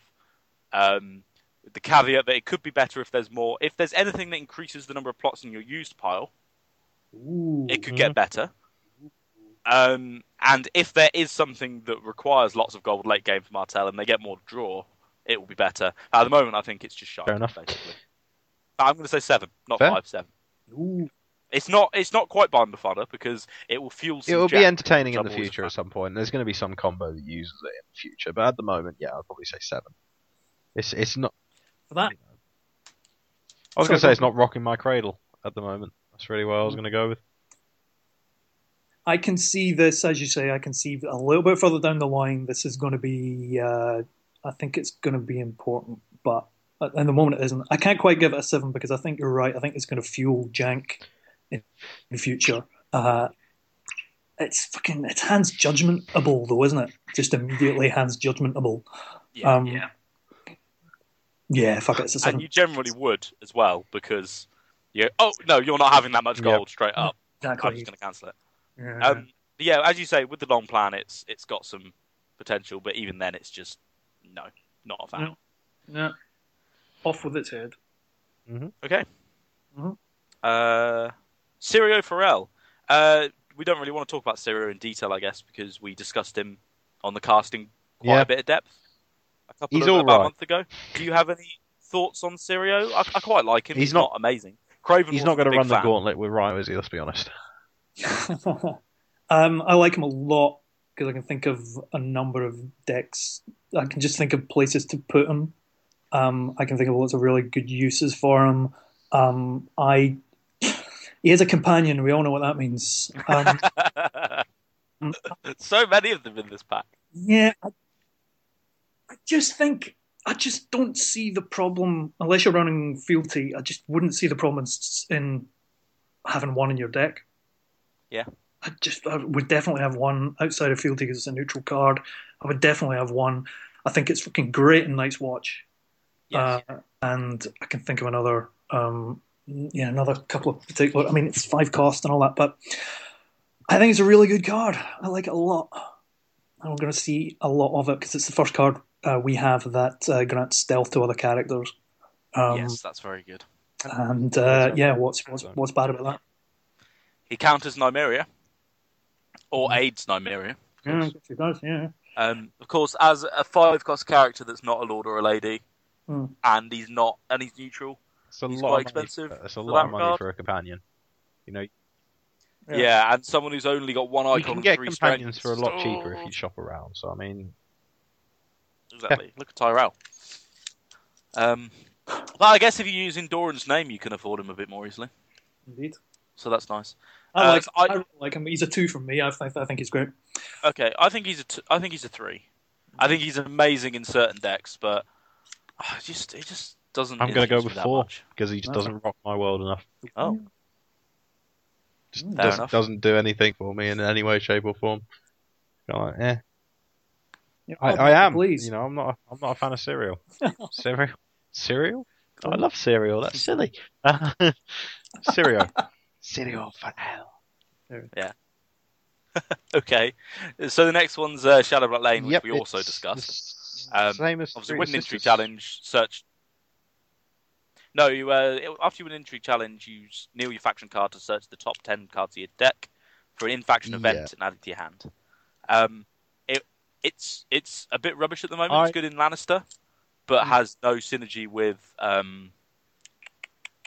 Things I Do for Love, because of course it's kneel your faction card. And Barra run a reasonable amount of in-house events, or can do, but it's only going to get better, and in a cycle or 2, it will be really good. At the moment, it's a bit, because the best events are neutral. Yeah, okay. Yeah, it'll get better. Everyone, will, yeah. It'll get better. I would have preferred it if it was the old way still, but yeah, no, that's fine. 4. Yeah. But if it was any event rather than in faction, I mean, obviously you can get your Risens out with that, so that'd be quite nice, but. You're also probably not going to run that one. You probably run it. Well, we get to a point where it's actually going to be start to actually be worth running. What's it called? Rebuilding in some decks to actually start some kind of putting stuff back in the deck, and then going through your deck looking for stuff. I can see situations in Night's Watch and in Targ where running something like rebuilding and then kind of. To put your events back in your deck and then kind of fish them back out with Shadowback Lane may be useful, but maybe a long way away. I could definitely see that. Yeah, it'd be nice if we had some cards such as what was the card in Stark which could be found with any search effect. It'd be nice if something like that, or something like this would be fantastic. Technically, that wouldn't actually find it. Because you aren't searching your deck, you're searching the top 10 cards of your deck. Oh, yeah. So the Rise of the Redfall couldn't be found by that. Ridiculously. Yeah. But if you worded it correctly, that would be cool. Okay, so I think it's 3 at the moment. I'm going to go with... Oh, sorry. I'll go with that. I was just going to say I'm going to give it a 4, just because I don't think it's hugely worth it at the moment. Basically, it's just not thrilling. If it was a reducer, I'd have an entirely different opinion about it. But anything like that, I'm not really too keen on. So I'm just going to say 4. Sure. Obsessed with money, people. Go on then. Take the next one, Tony. All right, are we on what will probably just be known from now on as the 10-gold plot? Yep. Because nobody will remember what it's called. Trading with the Pentoshi. at 10-2-1-5. A 10-goal plot. Kingdom plot. We all know what that means. When revealed, each opponent gains 3 gold. Cannot be cancelled. Plot deck limit 1. A lot of chat about this. A lot of people hate it. A lot of people like it. I'm on the kind of downside of it. But that's just me. I can see and kind of understand the kind of arguments for why would you say no to a 10-goal plot. I can think of a number of reasons why you'd say no to a 10-goal plot. Giving your opponent 3 gold is it's quite a significant downside. But I can think of, keep talking about Night's Watch, but I think Night's Watch will love this because 10 gold is 10 gold. It's just, I think it's very well balanced, annoyingly. So, and I think, again, it can potentially fuel future jank because anything with 10 gold on the surface, if you're getting out if you're trying to set up a combo of some kind or fishing to kind of set up a kind of winning combination on the table and you don't give a shit what the other player's doing, then why wouldn't 10 gold be useful? 5 reserve isn't particularly good for a plot either. I'm not the biggest fan of it, but I can certainly see its uses.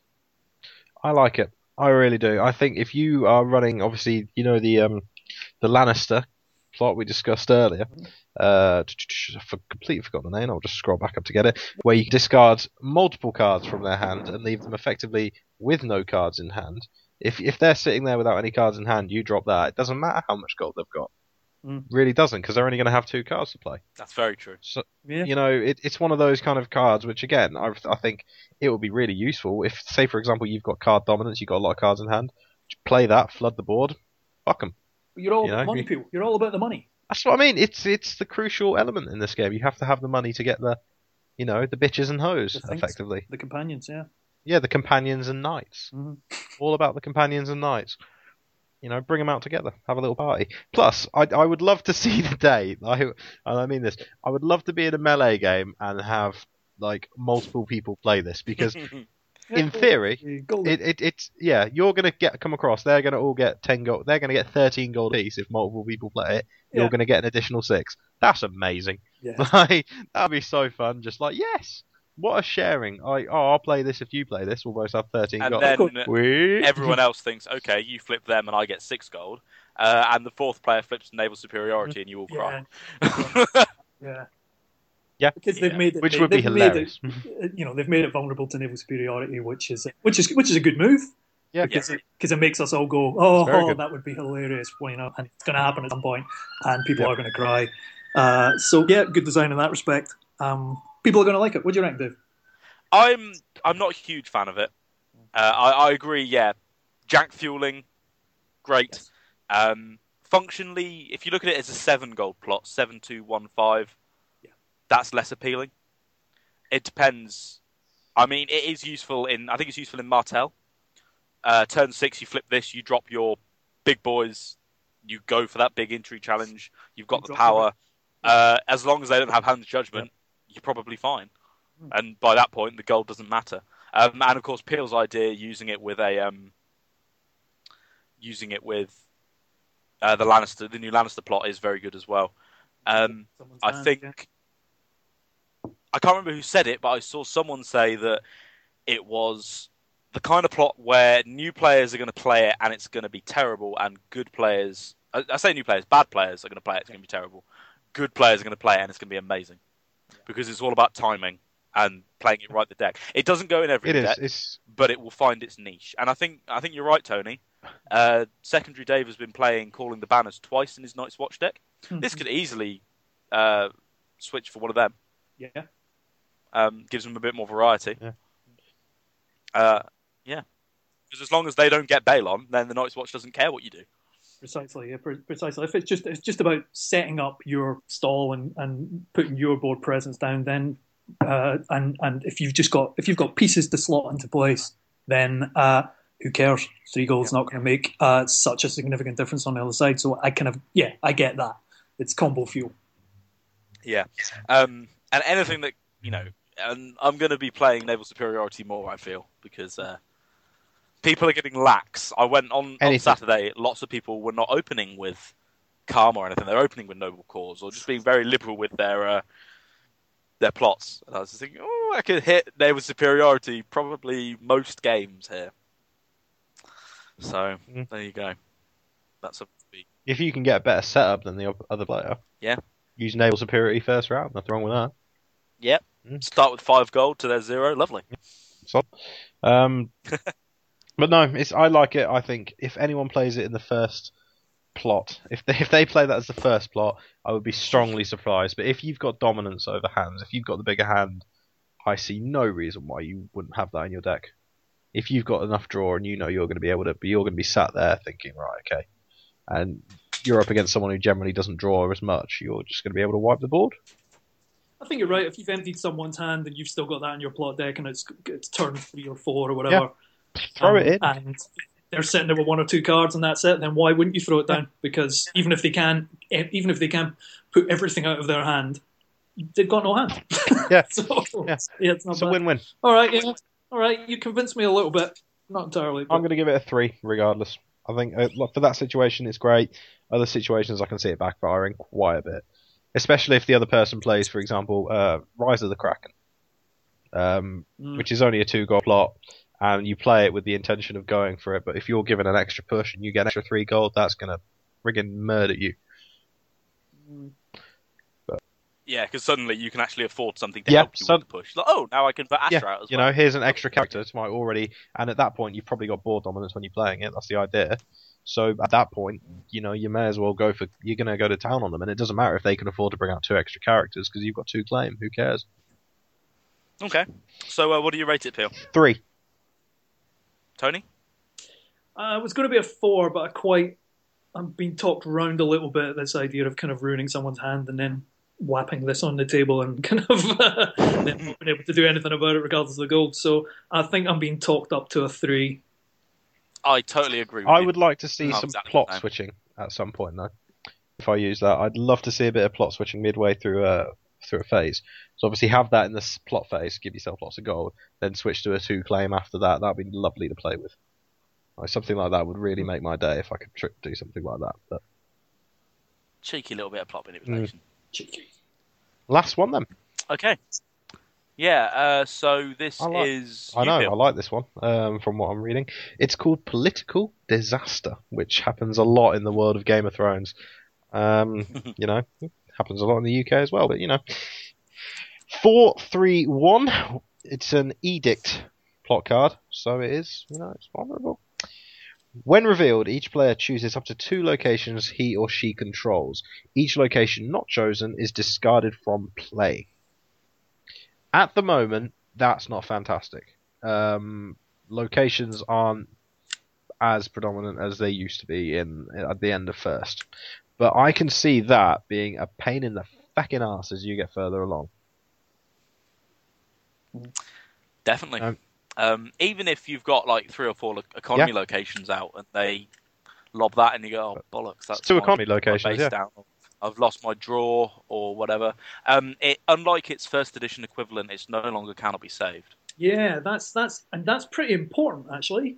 I think that makes it significantly kind of different from the old fleeing to the wall with the Wildfire Assault of locations, you know. But the can be saved makes this a little bit less impactful than maybe it could do. You know, by midway through the game, you've normally, you know, your important location, your Great Crack and your Red Keep, you've probably got it duped by that point. And, you know. The thing is, I wouldn't normally dupe my locations because I don't expect many people to play Put to the Torch. So unless I'm playing against Greyjoy, I'll probably just leave them and keep it in my hand as Claim Soak. Absolutely. So this will encourage me to dupe my locations more if I think I might expect this, which is good, I guess. Play a bit safer. The 4 reserve hurts. 4's tough, yeah. 4's very tough. Have you seen the upcoming Tyrell location?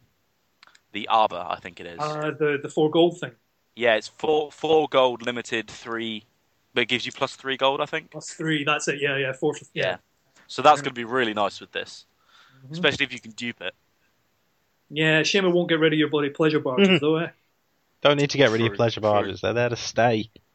It's a whole beauty of a pleasure barge. That's why they've got so many companions. They need people to work the barges. You got, haven't you? You got to put it somewhere. That's where the money's going. And the Rose Garden. It's the game needs this plot in the long run. It will need it. And again, like First Edition, it's going to probably hurt Greyjoy more than it will maybe help hurt a number of other factions. For example. I think once all the warships start coming out, then this is going to piss them right off again, much like First Edition. So it doesn't make a great impact just now, but the game needs it. I think the game needs it to be potentially included in a deck kind of further down the line. Even though I guess it will rotate out in 4 years' time or whatever, won't it? Yeah, I think by that point they'll be able to print either a slightly different one or if it is so integral, they'll put it in the last deluxe box. Yeah, I think that's what they'll probably do with a lot of the champ cards. Is we'll have had 2, 3, maybe 4 years with them in chapter packs, like the Reader and Newly Made Lord and First Nerve Winter, and then they will say, "Right, here's the last deluxe box, and here are some of the champ cards," so they don't rotate. Yeah, makes sense. Yeah. It's all right. Because it'll be a hassle if they have to print like a chapter pack's worth of champ cards every 4 years just to keep them in rotation. Yeah. No, I like the fact it's there. I'm not going to be including it in any decks in the near future. I don't think many people, as this pack comes out, are immediately going to slot this straight into a deck. But it's going to sit there with the potential of being kind of really useful, kind of a little bit further down the line. Yeah, it's got the future potential.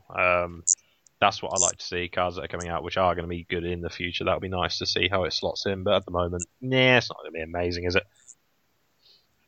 No, I guess not. It will do a job. And it will do a job well. But it... Okay. So what are you rating? I'm going to give it a 4 at the moment. Come back to me in like 6 months, a year's time, and I might want to re-rate it. Something a bit higher at the moment. I'm not really that worried about it. I'm not going to see it too often, so... I'm going to go one up. I'm going to give it a 3 because I think it's going to be important. And like I said, I'm glad it's there. The stat line's a bit rubbish, but I guess it's the same as I think Fleeing to the Wall was 3-3-1, wasn't it? So it was, yeah. So it's pretty much the same. Yeah, and the reserve's a bit shit. I'm pleased they printed it, so it gets a 3 from me. Yeah, I totally agree. 3. I think a better place for it would have been the first deluxe box. But I'm happy with it now. I'm not going to play it much yet, I don't think. But it's got the potential there, and I think a 3 as well. Precisely. At the moment, it's solid, and in the right meta, it will see lots of play. At the moment, probably not a lot of play. There you go. But yeah, 3. It's just one of those good, versatile plots that are important. And let's not forget, it does have a picture of a man being hit in the head with potatoes. If nothing else is worth having just for that. Precisely. I mean, it's a potato disaster at the very least. It's good. You're definitely making a good stand-in Craven today with all your talk of the art. So I'm not sure if they're potatoes, though. I'm going to be honest. I think they may be rocks. I don't. You reckon? I don't think I'd throw potatoes at someone. I don't think I've ever got to that point. I mean, I have to squint really hard at it again, but if I do, I think I'll probably see someone in the background smoking a cigarette again. So squinting really hard. It looks like he's smoking a pipe. He is bleeding, isn't he? There is blood in his hair. I assume, is that supposed to be Eddard? On his way to... I would think if it's going to be anyone, it's probably going to be him, let's be honest. Because, I mean, first book, he kind of goes... He has a bit of a political disaster. He is in chains. Yeah. He does look like that. And people did throw rocks and spit on him. Yeah. And cabbages and potatoes as well. Yeah, so fair play. Yeah, they could be potatoes. Yeah, I'll give you that. Yeah. But I don't think a potato would make you bleed. However, I've never been hit in the head by a fast potato. So, I mean, if nothing else, Starlek this year, I think I might try that out and see how hard does a potato need to be thrown before it'll make me bleed. That's why all the police cars were going by outside our window. Now you know. Tests have already been done. They have indeed, and they are currently proceeding as planned. Yeah. Okay, well, that's probably a good place to stop as we start talking about throwing potatoes at each other. Cheers for joining us, Tony. It's been a pleasure to have you on. No Thanks problem. For having us. Would you like to do the sign-off? Oh, I've got to make a sign-off. I quite like the fact that your podcast ends usually the same way, the same way that people kind of hang up the phone in American dramas. Why do you put it like that? They say what they need to say that fuels the plot in one direction or another. They receive some exposition, and then they just hang up. And for me, my favorite thing about this podcast is everyone goes, "Are we done? Yeah, we're done. Well, that's good." And then you take your headphones out your ears and go, "Is that them? Have they done? The bastards! They didn't even say goodbye." You know? My favorite thing about it. So I refuse to sign off in the spirit of old school banter behind the throne.